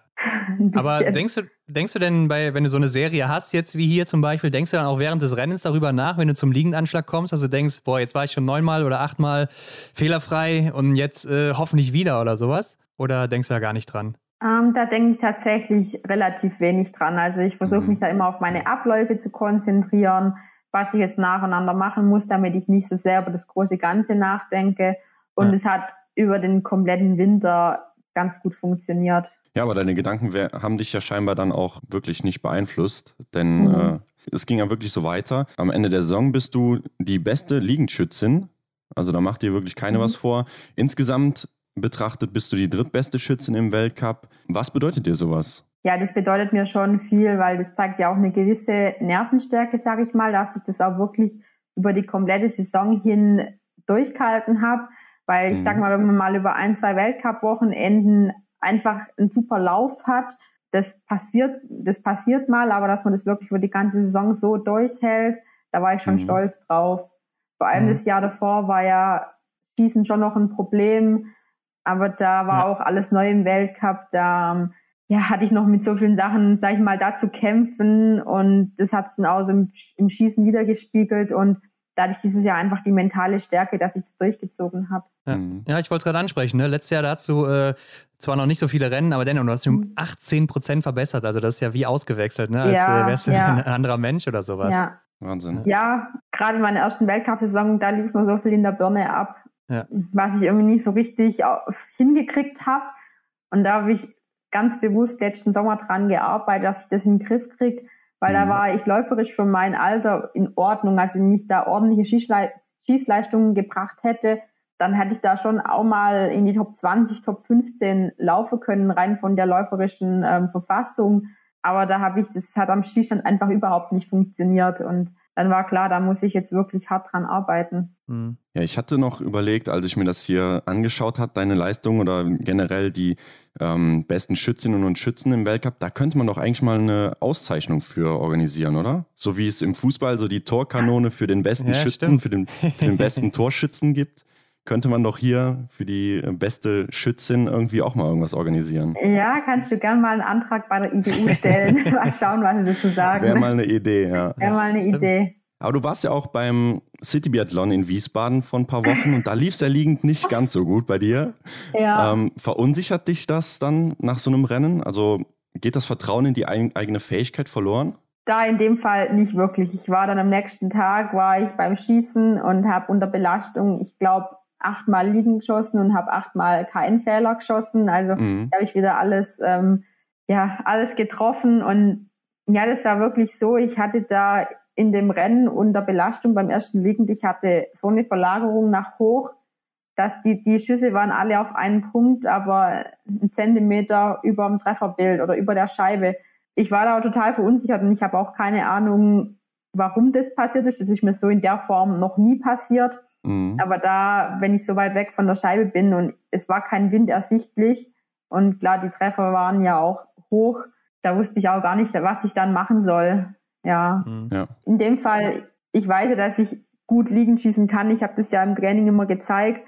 Deswegen hat mich das jetzt langfristig nicht so sehr verunsichert. Ja, ich denke, der Schießstand da ist auch eigentlich relativ gut äh, sicher vom Wind geschützt, oder? Mhm. Ja, da ist das erste Problem, da gibt es vielleicht so eine gewisse Thermik, weil da steht ja ähm, ein Springbrunnen zwischen Stand 4 mhm, und 5 ja. und mhm. da weiß ich auch nicht genau, wie sich das Wasser dann ja dazu verhält, kann ja. es schwer einschätzen. Ja. Lenkt die Kugel nochmal so in eine andere Richtung. ja, ich, ich weiß, ich weiß ja, das kann nicht. Sein, also ja, wirklich. Irgendwas, irgendwas war da auf jeden Fall. Ja. Es mhm. war natürlich auch sehr heiß und mein Gewehr stand dann zwischen Prolog und Finale eine Weile nur in der Hitze und wir hatten ja kein zweites Anschießen mehr. Mhm. Ja, klar. Ich weiß es nicht so genau. Mhm. Aber kann man denn generell so ein, ähm, eine Trefferbildverlagerung irgendwie dann erklären? Äh, oder gibt es das so? Das sieht man ja schon mal häufiger. Jetzt Philipp Horn letzte Saison ja auch mhm. äh, davon betroffen gewesen. Gab es da schon mal so eine ja, Besprechung im, im Team, dass man sagt, so ja, das war jetzt, das lag jetzt daran oder das lag an also was es gibt anderem? unterschiedliche Möglichkeiten. Also das Einfachste ist natürlich Wind, den man falsch einschätzt oder ja, nicht richtig einschätzt. Dann ähm, auch, wie man sich einen Anschlag legt, wenn man da ein bisschen schräger liegt oder die Waffe nicht richtig in der Schulter hat, das kann auch mal zu einer, zu einer Trefferbildsverlagerung führen. Mhm. Aber ich habe das tatsächlich relativ selten, so eine wirkliche Trefferbildsverlagerung, wenn jetzt nicht gerade ähm, wenn es nicht gerade wirklich windet und ich den Wind nicht richtig einschätze. Aber ja, klar, im Anschlag, da macht schon eine Nuance, macht da schon viel aus. Oder vielleicht, dass der Schießriemen ein bisschen verrutscht. Mhm. Das könnte mhm. auch ein, ja, eine, eine Ursache sein.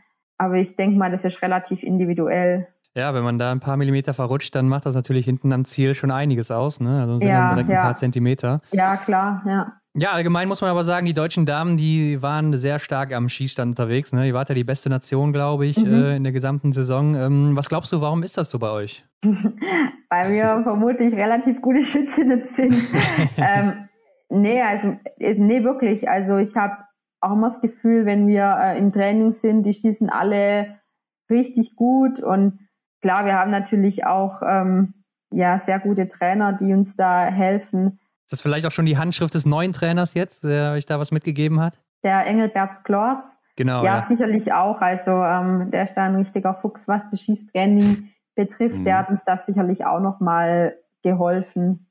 Aber prinzipiell sind die Mädels und auch ich, wir sind schon von Grund auf, sage ich mal, gute Schützinnen, was man auch im Training sieht. Und ja, gut, dass man es dann auch im Wettkampf rüberbringen. Und auf Instagram haben wir gesehen, du bist demnächst mit neuer Waffe am Start. Heißt es nicht eigentlich Never Change a Winning Team? Ja, ich habe eigentlich, es war eigentlich schon Anfang vom Winter klar, dass ich mir nach dem Winter eine neue Waffe machen lasse, weil meine Waffe war relativ schwer und da war auch dann mhm. viel improvisiert und so ein bisschen umgebaut und verändert und ähm, ja, war auch einiges, sagen wir mal, ein bisschen provisorisch. Und dann war klar, wir ähm, fassen es alles zusammen und bauen dann im Frühjahr eine neue Waffe. Und als ich dann beim Bries in Oberhof war, hat er nur zu mir gesagt, ja, normalerweise würde ich das nicht machen, weil wenn man so gut trifft, dann sollte man da eigentlich nichts dran ändern. Ja. Aber ich habe mit der neuen Waffe, die ist 400 Gramm leichter, das ist natürlich auch ähm, ein Pfund und ähm, mhm. ich habe auch ein sehr gutes Gefühl mit der neuen Waffe, ähm, gerade mhm. im Training und ich bin auch der Überzeugung, dass ich mit der neuen Waffe auch gut treffe und wir haben vom Anschlag nichts groß verändert, wir haben nur die Dinge, die ich sowieso schon provisorisch an meiner alten Waffe geändert oder verändert habe, haben jetzt wieder ähm, ja, richtig gemacht. Und dann bin ich der Überzeugung, dass ich mit der auch gut schießen kann. ja, sehr gut. Ja, wenn man sowas alles hört, ne, wie gut du hier am Schießstand unterwegs bist, dann, äh, Janina, muss man sagen, das Einzige, was dich noch so von der Weltspitze trennt, ist ja bis jetzt zumindest noch das Laufen. Wie kann man denn da weiter nach vorne kommen oder wie kannst du da weiter nach vorne kommen? Ja, da habe ich mir tatsächlich in der letzten Saison auch ein bisschen mehr erhofft. Also ich hatte das Gefühl, dass ich so in der Vorbereitung auf die Saison, dass ich einen Schritt näher dran wäre, was mhm. jetzt leider nicht der Fall war ja, da gibt es schon noch ein, zwei Baustellen. Also sicherlich auch brauche ich noch mal ein, zwei Trainingsjahre. Ja. Da würde ich genau der Überzeugung, dass ich jetzt noch mal einen Schritt weiter bin dieses Jahr wie letztes Jahr. Aber gerade auch technisch, die 1-1er Technik, da ähm, verliere ich immer recht viel Zeit, weil ich stelle dann immer ziemlich schnell um in die 2-1 Technik. Wenn ich da noch ähm, bisschen mehr im 1-1er geben könnte, dann ähm, wäre ich da sicherlich auch noch mal ein bisschen besser. Ähm, ja, das ist dann eine Mischung aus, ja, was technisch da noch fällt und auch noch ein bisschen ähm, die Kraft. Mhm. Aber da bin ich dieses Jahr auf jeden Fall dran. Ich denke mal eher Kraft im Oberkörper dann wahrscheinlich, ja, oder? Dann, ja, genau, ja. Ja. Mhm. ja, das eben, das hat mir der Winter ja gezeigt. Ähm, am Berg war ich immer ganz gut dabei, aber gerade so in den 1-1er-Passagen, da hatte ich dann meine Schwierigkeiten. Hast du dann jetzt auch irgendwas geändert, um dann äh, schneller auf eine Denise oder eine Tiril oder sowas aufschließen zu können? Ähm, geändert im Training, ja, wie, also ich habe jetzt dieses Jahr relativ viel ähm, Doppelstockschieben quasi auch auf dem Plan. Ja, ja. Mhm. Ähm, so für die Oberkörperkraft und ähm, mein Techniktraining dann mit einem sehr großen Augenmerk auf die 1-1er-Technik und Natürlich ist auch nochmal wichtig, die, ähm, die Vorbereitung jetzt auch gesund und verletzungsfrei durchzukommen, dass ich das Grundniveau auch nochmal ein bisschen anheben kann. Und ihr wart in der letzten Zeit mal mit einer Maske um den Kopf auf mhm. der Strecke unterwegs. Und damit meinen wir natürlich jetzt hier keine FFP2-Maske oder sowas, sondern es ging um den VO2 Max-Test. Und kannst du uns mal näher bringen, was es damit auf sich hat und ja, warum man das macht? Weil das sieht man ja nicht alle Tage. Ja, ähm, das war so eine Spirometriemaske, die ähm, die maximale Sauerstoffaufnahme, also die VO2 Max misst. Mhm. Und die Tests machen wir normalerweise auf dem Laufband und dann mit Ausbelastung. Und unsere Trainer wollten jetzt mal sehen, wie viel wir denn tatsächlich auf der Strecke von unserer VO2 Max ausnutzen. Mhm. Ähm, oder wie nah wir dann, wie nah wir an unsere VO2 Max rankommen in einem Wettkampf auf der Strecke draußen. Und das war der Hintergrund. Ja, interessant auf jeden Fall, was man ja. da noch so alles rausfinden ja, kann, genau, finde ich. Ja. Ähm, was erhoffst du dir denn jetzt läuferisch in der nächsten Saison? Ja, dass ich vielleicht meine Laufzeitrückstand im Sprint von einer guten Minute auf, ich sag mal so 40 Sekunden mhm. ähm, runterbringe. Da bin ich in einem, ich sag mal, in einem guten Paket von ja. Läuferinnen, die vorne mitlaufen können, weil es gibt so zwei, drei, vier an der Spitze, die sich dann schon absetzen. Wir hatten letztes Jahr gesehen, die Tiril und dann haben wir manchmal die Marte. Mhm. Die waren schon auch mal gern 20 Sekunden vor der nächst schnelleren Läuferin. Also die haben da auch eine ja. Lücke. Aber so in dem Bereich, wo ich mir da vornehme, da ist ein großes Paket an Athletinnen, die dann auch die Qualität haben, vorne reinzulaufen. Und ich denke mal, wenn ich dann nochmal so 20 Sekunden an der Laufzeit abknabber in einem Sprint, dann sind es schon wieder viele Plätze, die es da nach vorne geht. Ja, dann wärst du so im Bereich, glaube ich, von Dorothea Viera ungefähr in der letzten Saison. Ne? Klar, die ja, hat jetzt auch ein bisschen genau. abgebaut und wird wahrscheinlich ja. auch wieder woanders hinwollen, so, aber bist auf jeden Fall dann vorne mit dabei, wenn du auch triffst, ganz klar. Ähm, ja. Wir haben ja schon angesprochen, es war jetzt deine erste komplette Weltcup-Saison und ich kann mir vorstellen, dann ändern sich auch so die eigenen Ansprüche als Athletin an sich selbst. Wie ist denn das jetzt so bei dir? Kannst du dir nochmal vorstellen, zurück in den IBU Cup zu müssen, wenn es jetzt mal nicht laufen sollte oder so? Ja, wenn es nicht laufen sollte, ich bin ganz ehrlich, bevor ich dann ähm, im Weltcup drum kämpfen muss, in jedem Rennen überhaupt eine Chance auf einen Verfolger zu haben, weil ich einfach mhm. nicht in Form bin, dann ist es von Kopf aus sicherlich besser, mal IBU Cup zu laufen, wo man nicht so den Trubel hat. Natürlich möchte man nicht mehr, möchte man da nicht mehr zurück. Aber ähm, ja, wenn, wenn die Leistung passt und wenn ich auch das erreiche, was ich mir vorgenommen habe, dann steht es wahrscheinlich auch nicht zur Debatte. Aber wenn ich aus irgendeinem Grund es nicht schaffe und andere besser sind, dann ähm, muss man, sollte man das halt auch mitnehmen. Das ist auch kein mhm. Weltuntergang. Und ja, wenn man dann da gute Rennen macht, dann geht es auch ganz schnell, dass man wieder oben mitlaufen darf. Aber ich kann aus Erfahrung sagen, dass es auch keinen Spaß macht, wenn man dann drei Sprints hintereinander die Verfolgung nicht schafft. Also da habe ich mir dann schon die Gedanken gemacht, ob ich nicht lieber wieder im EU-Cup laufen würde. Ja, verschwendest du denn aktuell überhaupt dann Gedanken an diese Vorstellung, äh, nachdem es jetzt letzte Saison so gut bei dir lief dann? Ich versuche da ähm, Gedanken in die Richtung komplett auszublenden, weil mir die ja. prinzipiell nichts bringen, weil das, was ich beeinflussen kann, ist meine Leistung und das mhm. versuche ich so gut es geht. Und ich mache mir jetzt wenig Gedanken über Olympia, wer hätte vielleicht Chancen zu Olympia zu gehen oder was ist, wenn ich so schlecht bin, dass ich wieder im IBU Cup zurück muss. Das versuche ich alles von mir fortzuschieben, weil das sind dann so Gedanken, die machen mich selber unruhig und nervös und das kann ich ja. dann nicht gebrauchen in den Wettkämpfen oder so generell. Ja, du bist ja auch eine, die, glaube ich, viel mit Mentalcoaches zusammenarbeitet, oder? Ist das, sind das dann auch so ja. Äh, Aspekte, die dir da so mitgegeben werden dann? Ja, ja, auf jeden Fall. Ja. Okay, ja. Ja, Nina, schauen wir uns äh, die Zukunft an, die da jetzt so kommt. Wir haben nachgesehen, in 80 Tagen, also heute am Tag der Aufnahme, in 80 Tagen geht der Weltcup los. Da hast du doch sicherlich schon Ziele konkret verfasst. Was nimmst du dir vor für die nächste Saison? Ja, letztes Jahr habe ich mir vorgenommen, an die Top 10 anzuklopfen. Dann ist dieses Jahr natürlich das Ziel, mal aufs Podest zu laufen. Klar, ja. es muss das Ziel sein, weil ich möchte mich ja weiterentwickeln. Mhm. Und das große Ziel ist natürlich die Olympia-Quali. Am besten noch vor Weihnachten, weil dann ähm, kann ich beruhigt, sage ich mal, äh, in die Weihnachtspause gehen. Aber Olympia wäre auf jeden Fall das große Ziel. Ja, und dann äh, da das Podest dann holen oder wie ist das? ja, das wird sich dann zeigen. Also ähm, ja schon mal sehr glücklich, wenn ich mit so Olympia fahren darf. Ja. Und was natürlich auch so, ähm, so ein, ein Staffelplatz über die komplette Saison ist natürlich auch was, ähm, was ein Ziel von mir wäre. Mhm. Ja. Klar, da sind die Chancen natürlich dann auch gut bei Olympia. Ähm, ja. Baust du denn bei Olympia auch verstärkt dann vielleicht auf den Einzel? Guckst du da so drauf, dass das so das äh, Format ist, wo du dich am ehesten vorne siehst? Da habe ich mir jetzt tatsächlich auch noch weniger Gedanken drüber gemacht, mhm. weil das ist noch so weit weg. Also jetzt kommt auch schon die deutsche Meisterschaft. Dann muss ich oder möchte ich im Herbst noch mal einen guten Trainingsblock machen. Da muss ich erstmal die Olympia-Quali schaffen. Und dann sieht, dann sieht man auch, wie sich meine läuferische, wie sich meine läuferische Leistungsfähigkeit entwickelt hat.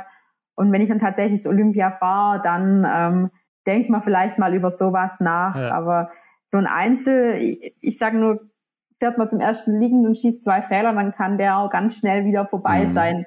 Ähm, mhm. Deswegen überlege ich jetzt nicht, in welchem Rennen ich eventuell welche Chancen haben könnte, solange ich noch nicht mal qualifiziert bin und auch nicht sicher ist, ob ich dann laufen darf, wenn ich qualifiziert bin. Ähm, das wird sich dann alles zeigen. Ja, auf jeden Fall auch sehr pessimistisch, wie sich das hier so anhört. Äh, nee, pessimistisch jetzt nicht, ja. aber ähm, okay. ja, wie, wie gesagt, also da kann, da kann viel passieren und ich ähm, ja. bin überzeugt, dass ich es schaffen kann.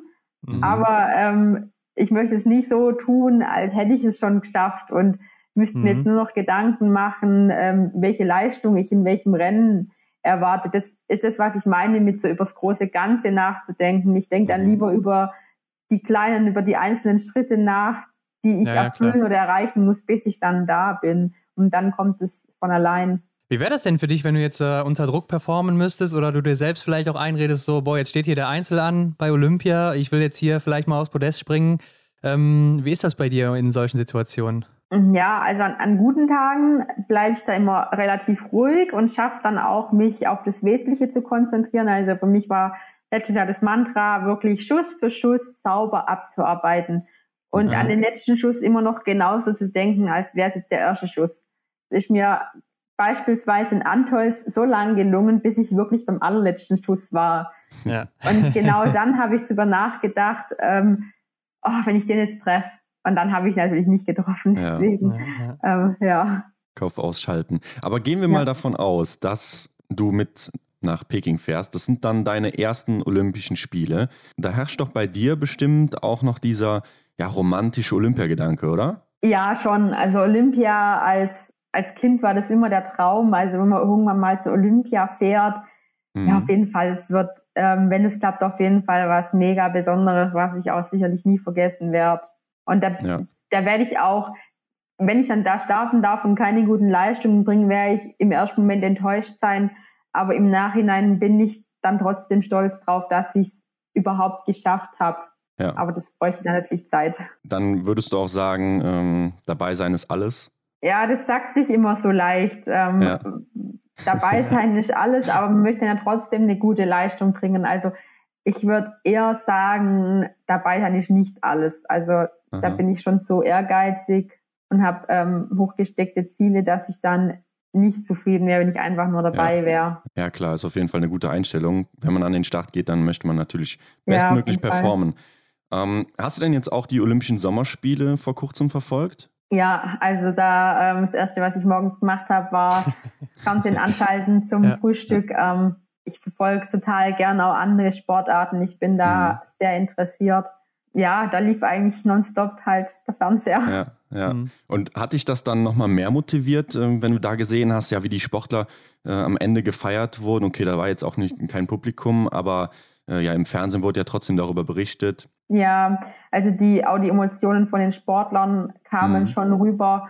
Und da habe ich schon das ein oder andere Mal gedacht, ja, bei uns in einem halben Jahr ist bei uns auch Olympia. Genau. Da ähm, können wir auch solche Momente miterleben und ja. das hat dann schon, das hat dann schon nochmal motiviert auf jeden Fall. Mhm. Ja, man merkt schon, Bock hast du auf jeden Fall auf Olympia. ja. Wer nicht. Ja, genau. eben. Die Konkurrenz ist natürlich groß in Deutschland. Ne? Klar, also, ja, auf jeden Fall.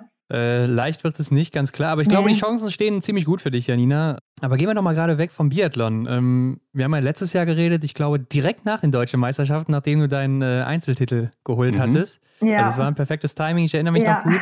Und danach gab es ein Video von dir, wo man sehen konnte, du hast ein äh, Haus gebaut oder bauen lassen, wahrscheinlich aber schon mhm. ein bisschen vorher, kann ich mir vorstellen, mhm. das geht ja nicht so schnell. Ähm, wie kam es denn überhaupt dazu? Denn es äh, ist ja nicht so gewöhnlich für jemanden in deinem Alter, dass er schon ein Haus hat. Ja, ich bin sehr heimatverbunden und mhm. äh, meine Eltern hatten da noch einen Bauplatz und es hat sich dann einfach gut ergeben, es hat gepasst und äh, ich bin da jetzt auch super glücklich drüber und ja, wir bezahlen jetzt halt unser Haus, andere ähm, bezahlen Miete da. Ja. Vom Prinzip her ändert sich da jetzt nicht groß was dran und bin einfach total gern daheim. Das ist für mich so der beste Ort, um Kraft zu tanken, um abzuschalten. Und ähm, deswegen bin ich das ich ja super glücklich, dass das so äh, geklappt hat. Weil meine Familie ist da in der Nähe, meine Eltern wohnen zwei Häuser weiter, meine Großeltern mhm. wohnen in der gleichen Straße, Onkel, Tante. Ich kenne da alle und bin ja. da einfach gern. Ja, es sieht ja auch immer wunderschön aus auf den Bildern oder den Videos, die man da sieht. Ähm, und dann hast du dir aber auch gedacht, baue ich direkt noch ein Fitnessstudio hier mit rein ins neue Haus, oder? ja, Fitnessstudio ist, ähm, ist zu viel gesagt. Ich habe halt äh, einen kleinen Kraftraum. Ja. Und da kam immer mal wieder ein bisschen was dazu. Und jetzt habe ich prinzipiell alles, was ich für mein Krafttraining brauche. Gerade ja. zur Corona-Zeit war das natürlich super, weil da war es immer ein bisschen schwierig, wo kann man denn hin zum Krafttraining? Und ich bin halt im Keller und hatte dann meinen Kraftraum mhm. da mit allem, was ich brauche. Mhm. Ja, stimmt, ja. das war gut. Ja. Und für die Basics braucht man ja auch gar nicht so viel Material, wie man vielleicht immer denkt. Nee, wir machen viel mit Langhanteln. Was ich dann ja. natürlich noch habe, ist ein AKZ und so ein Latzuggerät, eine Klimmzugstange, aber mhm. das ist eigentlich alles, was wir so brauchen. Deshalb war das dann auch völlig ausreichend. Ja, also da, wo du im Schwarzwald wohnst, da ist der Rest nicht vom AK da unterwegs. Nee. Ähm, wie ist es denn dann da für dich, alleine zu trainieren und wer unterstützt dich dabei? Ja, ich bin äh, dieses Jahr auch hin und wieder mal in Ruhpolding. Also meinen Trainingsplan kriege ich ja von den Bundestrainern. Und dann mhm. sind wir auch viel im Trainingslager. Und wenn ich dann mal zu Hause bin, dann bin ich entweder ähm, in Schönwald, da wo die vom Schienernat trainieren, beim Steffen Hauswald oder in Freiburg beim Roman mhm. Böttcher, weil die größere Trainingsgruppe, die Profi-Trainingsgruppe äh, vom Schwarzwald, die trainiert ja in Freiburg und am Notschrei. Mhm. Und das ähm, lief ab jetzt diese Saison wirklich sehr gut für mich. Aber ich muss auch dazu sagen, ich bin sehr, sehr viel unterwegs. Das sind vielleicht mal zehn Tage am Stück und dann bin ich wieder äh, mit der Mannschaft unterwegs und ähm, so passt es für mich wirklich super gut. Ja, das heißt, selbst wenn du äh, zu Hause im Schwarzwald bist, dann trainierst du trotzdem noch in einer Gruppe zusammen und nicht so auf eigene Faust. Ja, ja, also ich habe auch, ich habe ähm, einen Trainingsplan vorgegeben, den, den habe ich und natürlich mache ich die ein oder andere Einheit allein, aber ähm, zum Komplextraining, zum Schießen bin ich dann auch mit der Gruppe zusammen. Mhm. Ja, äh, du hast schon angesprochen, du bist auch viel in Ruppolding dann unterwegs, ne? Also, äh, weil da sind dann schon die, mhm. da sind ja, glaube ich, alle aus dem A-Kader mittlerweile, ja. außer Vanessa Vogt, die aber auch mittlerweile da häufig mhm. unten ist. Ähm, bringt dir dann schon auch mehr für dein eigenes Training, oder? Für deine Entwicklung? Ja, klar. Ich sehe dann, ähm, wie fit sind die anderen, ähm, ja, mal eine intensive Einheit äh, mit denen gemeinsam machen. Das motiviert dann natürlich auch. Und wenn es einem dann mal nicht so gut geht, dann ist natürlich auch in der Gruppe ein bisschen einfacher, weil man denkt, ja, ich will es da, jetzt beißt sich durch, ich möchte da mitlaufen. Ähm, das ist schon auch wichtig, dass ich oft die Berührungspunkte mit der Gruppe habe und auch viel mit denen zusammen mhm. trainiere. Ja. Wobei viel in Ruppolding ist auch mal relativ, weil wir doch wirklich viel im Trainingslager sind und wir haben dann ähm, ja vor der Vorbereitung mal geschaut, welche Wochen könnten nach Ruppolding kommen. Da gab es dann gar nicht mehr so viele, die dann mhm. tatsächlich ja. Sinn gemacht haben. Okay. Ja, hört sich doch gut an. Ähm, jetzt, ja, wir haben es schon am, im Intro gesagt, dass äh, die deutschen Meisterschaften jetzt vor der Tür stehen. Also das nächste große Highlight, wenn es überhaupt eins ist für dich. Aber was ist sonst noch so geplant bis zum Saisonstart? Stehen noch irgendwelche Trainingslager an oder äh, geht ihr nochmal in die Höhe? Ja, es stehen noch ein paar Trainingslager an. Äh, wir mhm. gehen auch nochmal in die Höhe. Wir mhm. gehen mal noch nach Antolz ins Trainingslager und danach noch ähm, irgendwo, wo es äh, Schnee gibt. Das ist jetzt noch nicht so ganz klar. Und dann sind ja noch die Quali-Wettkämpfe in Obertiljach. Da sind wir auf jeden Fall auch dabei. Ähm, ja. Da werden wir vielleicht nicht, je nachdem, nicht alle laufen, aber wir werden auf jeden Fall ein paar mitlaufen. Ja. Und dann geht's ja auch schon los. Also ähm, mhm. geht es nicht mehr lang. Ja, eine Woche Urlaub haben wir noch nach der deutschen Meisterschaft. Mhm. Und dann geht's Training weiter wieder Ende September und ja, dann sind es noch acht Wochen und dann steht der erste Wettkampf an. Ja, ja das geht schneller als man denkt. Und wo geht's dann nochmal in den Urlaub ja. hin? Nach Ibiza. Ah. Nochmal Sonne, ja. Ja, ja hört sich sehr Die gut an. Sonnenstrahlen. Ja, genau. Ähm, Im Frühjahr kommen wir wieder nicht irgendwie ja? ähm, irgendwo hin in die Sonne und ja, ja. jetzt halt noch mal eine Woche nach Ibiza. Ja, hier ist der Sommer ja auch ein bisschen ausgefallen, zumindest im Westen von Deutschland. Mhm. Ähm, mhm. Aber ja, lass, uns mal, auch. Ja, lass uns nochmal gerade auf diese Quali-Rennen zu sprechen kommen, die es ja dann noch geben soll. Sind ja, glaube ich, dann im November, gehe ich mal von aus, kurz vor Saisonstart, ja. oder wie ist das? Ja, die sind eine Woche vorm oder zehn Tage vorm ersten Weltcup. In äh, Obertiljach und dann geht es aber für euch nach Munjo oder geht ihr direkt nach Östersund und bleibt dann da mit dem? Wir gehen dann direkt nach Östersund. Also wir machen ja. unsere Vorbereitung dieses Jahr in Obertiljach. Wir also die Damenmannschaft, die, ich glaube, die Männer, die ähm, fliegen nach Munio, ich bin mir aber nicht ganz sicher. Aber wir Damen, wir gehen dieses Jahr nicht nach Skandinavien zur Vorbereitung. Okay, ja. Und die Männer machen in Munio ihre Quali-Rennen oder äh, machen die es auch schon vorher? Weil sonst muss man die ja ich, alle mitnehmen. Bei den Männern weiß ich ehrlich gesagt gar nicht so genau. Aber okay. ich glaube, die haben auch in Obertiljach dann ihre Quali-Rennen. Mhm. Aber da ähm, ja, habe ich mich nicht so ganz mit beschäftigt. Deswegen weiß ich nicht so genau.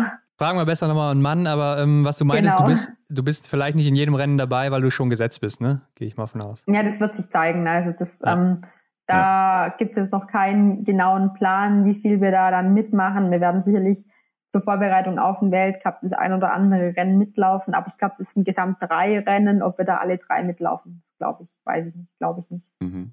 Okay, ja, Janina, das war es dann auch schon wieder. Ähm, hat viel Spaß gemacht, war interessant und ähm, wünsche dir auf jeden Fall auch viel Erfolg für die deutsche Meisterschaft, die jetzt ansteht. Ja, vielen Dank. Kannst auf jeden Fall jetzt noch ein bisschen Eigenwerbung hier betreiben und sagen, wo kann man dir folgen, wo kann man dich finden, wenn man auch dein Training verfolgen will und deine Vorbereitung? Ja, natürlich auf Instagram und Facebook. Ja. Ähm, und bei Instagram ein bisschen aktiver als Facebook. Ja, ich habe auch das Gefühl, das Facebook so. stirbt langsam aus. ja, ja. Ja, gut, cool. Okay. Dann äh, genau. bis zum nächsten Mal hoffentlich wieder. Danke, ja. Hat mich gefreut. Bleib gesund, viel Erfolg dann auf jeden Fall. Danke. Bis dann. Tschüss. Dann, ciao. Tschüss. Ja, Hendrik, diese deutsche Bescheidenheit, was, wenn es äh, darum geht, mal Ziele zu formulieren. Aber ich glaube, äh, das wird im Team anscheinend so kommuniziert, oder? Das äh, wird denen so einge eingetrichtert in der Schule, in der DSV-Schule. Ja. ja. ich weiß auch nicht. Also klar, man darf sich nie sicher sein, aber ähm, Janina war jetzt eine ganze Saison mit dabei hat auch wirklich super Leistungen gebracht, hat sich, wie wir eben gesagt haben oder wie ihr jetzt auch gehört habt, stetig verbessert, immer wieder Topleistungen oder ähm, Bestleistungen gebracht, die sie sonst in der Karriere noch nie geleistet hat. Ähm, von daher ist sie auf einem aufstrebenden Ast und ja, ihr Schießen spricht da definitiv für sich. Klar, aber ja, wie wir auch schon gesagt haben, ne, es kann noch sehr viel passieren und das sagt sie ja auch mhm. und da hat sie natürlich auch recht und äh, nachher wird sie noch daran gemessen, dass sie vorher ja so viel getönt ja. hat, ne, dass sie auf jeden Fall sicher dabei ist und deshalb ist es schon gut, glaube ich, wenn man dann auch den Ball erstmal flach mhm. hält. Also ich kann das schon alles verstehen und nachvollziehen, ganz klar. Henrik, wie geht's weiter? Ähm, wir haben jetzt einige Rennen gehabt und ähm, was, was kommt in den nächsten Wochen? Haben wir noch mehr Rennen? Ich glaube, jetzt ist erstmal Ruhe, oder? Ja, zumindest das deutsche Team hat ja noch mal ein paar Trainingslager anstehen und dann orientieren wir uns in Richtung November. Da sind ja dann die Testwettkämpfe, wo wirklich entschieden wird, hier, du kriegst das Ticket für den Weltcup. Bei der Aufnahme mit Janina waren es noch genau 80 Tage bis zum Saisonstart. Also es geht langsam in die heiße Phase. Ja, nicht nur langsam, also es geht jetzt in die heiße Phase, kann man äh, so sagen, denn es ist jetzt der letzte Trainingsblock mhm. und äh, dann geht es schon wieder rund, dann geht es schon in die äh, Ausscheidungswettkämpfe, für die, die es dann eben zählt und dann, äh, ja, wie gesagt, dann geht es schon wieder los. Ich glaube, wir haben noch die nationalen Meisterschaften in Frankreich anstehen und in Norwegen haben wir auch noch nichts gesehen. Äh, da müsste es auch noch welche auf Rollerski mhm. geben, oder? Vertue ich mich jetzt, Hendrik? Ja, könnte gut sein, denn das Blink Festival, das hat ja generell so mit dem ja, Biathlon-Meisterschaften waren es ja nicht. Nee, nee, das ist ein eigenständiges genau. Festival, also ähm, hat damit nichts zu tun. Ja, auf jeden Fall gibt es in Norwegen auch noch auf Skimeisterschaften kurz vor äh, Saisonbeginn. Stimmt, ja. Müssen wir ja. mal abwarten.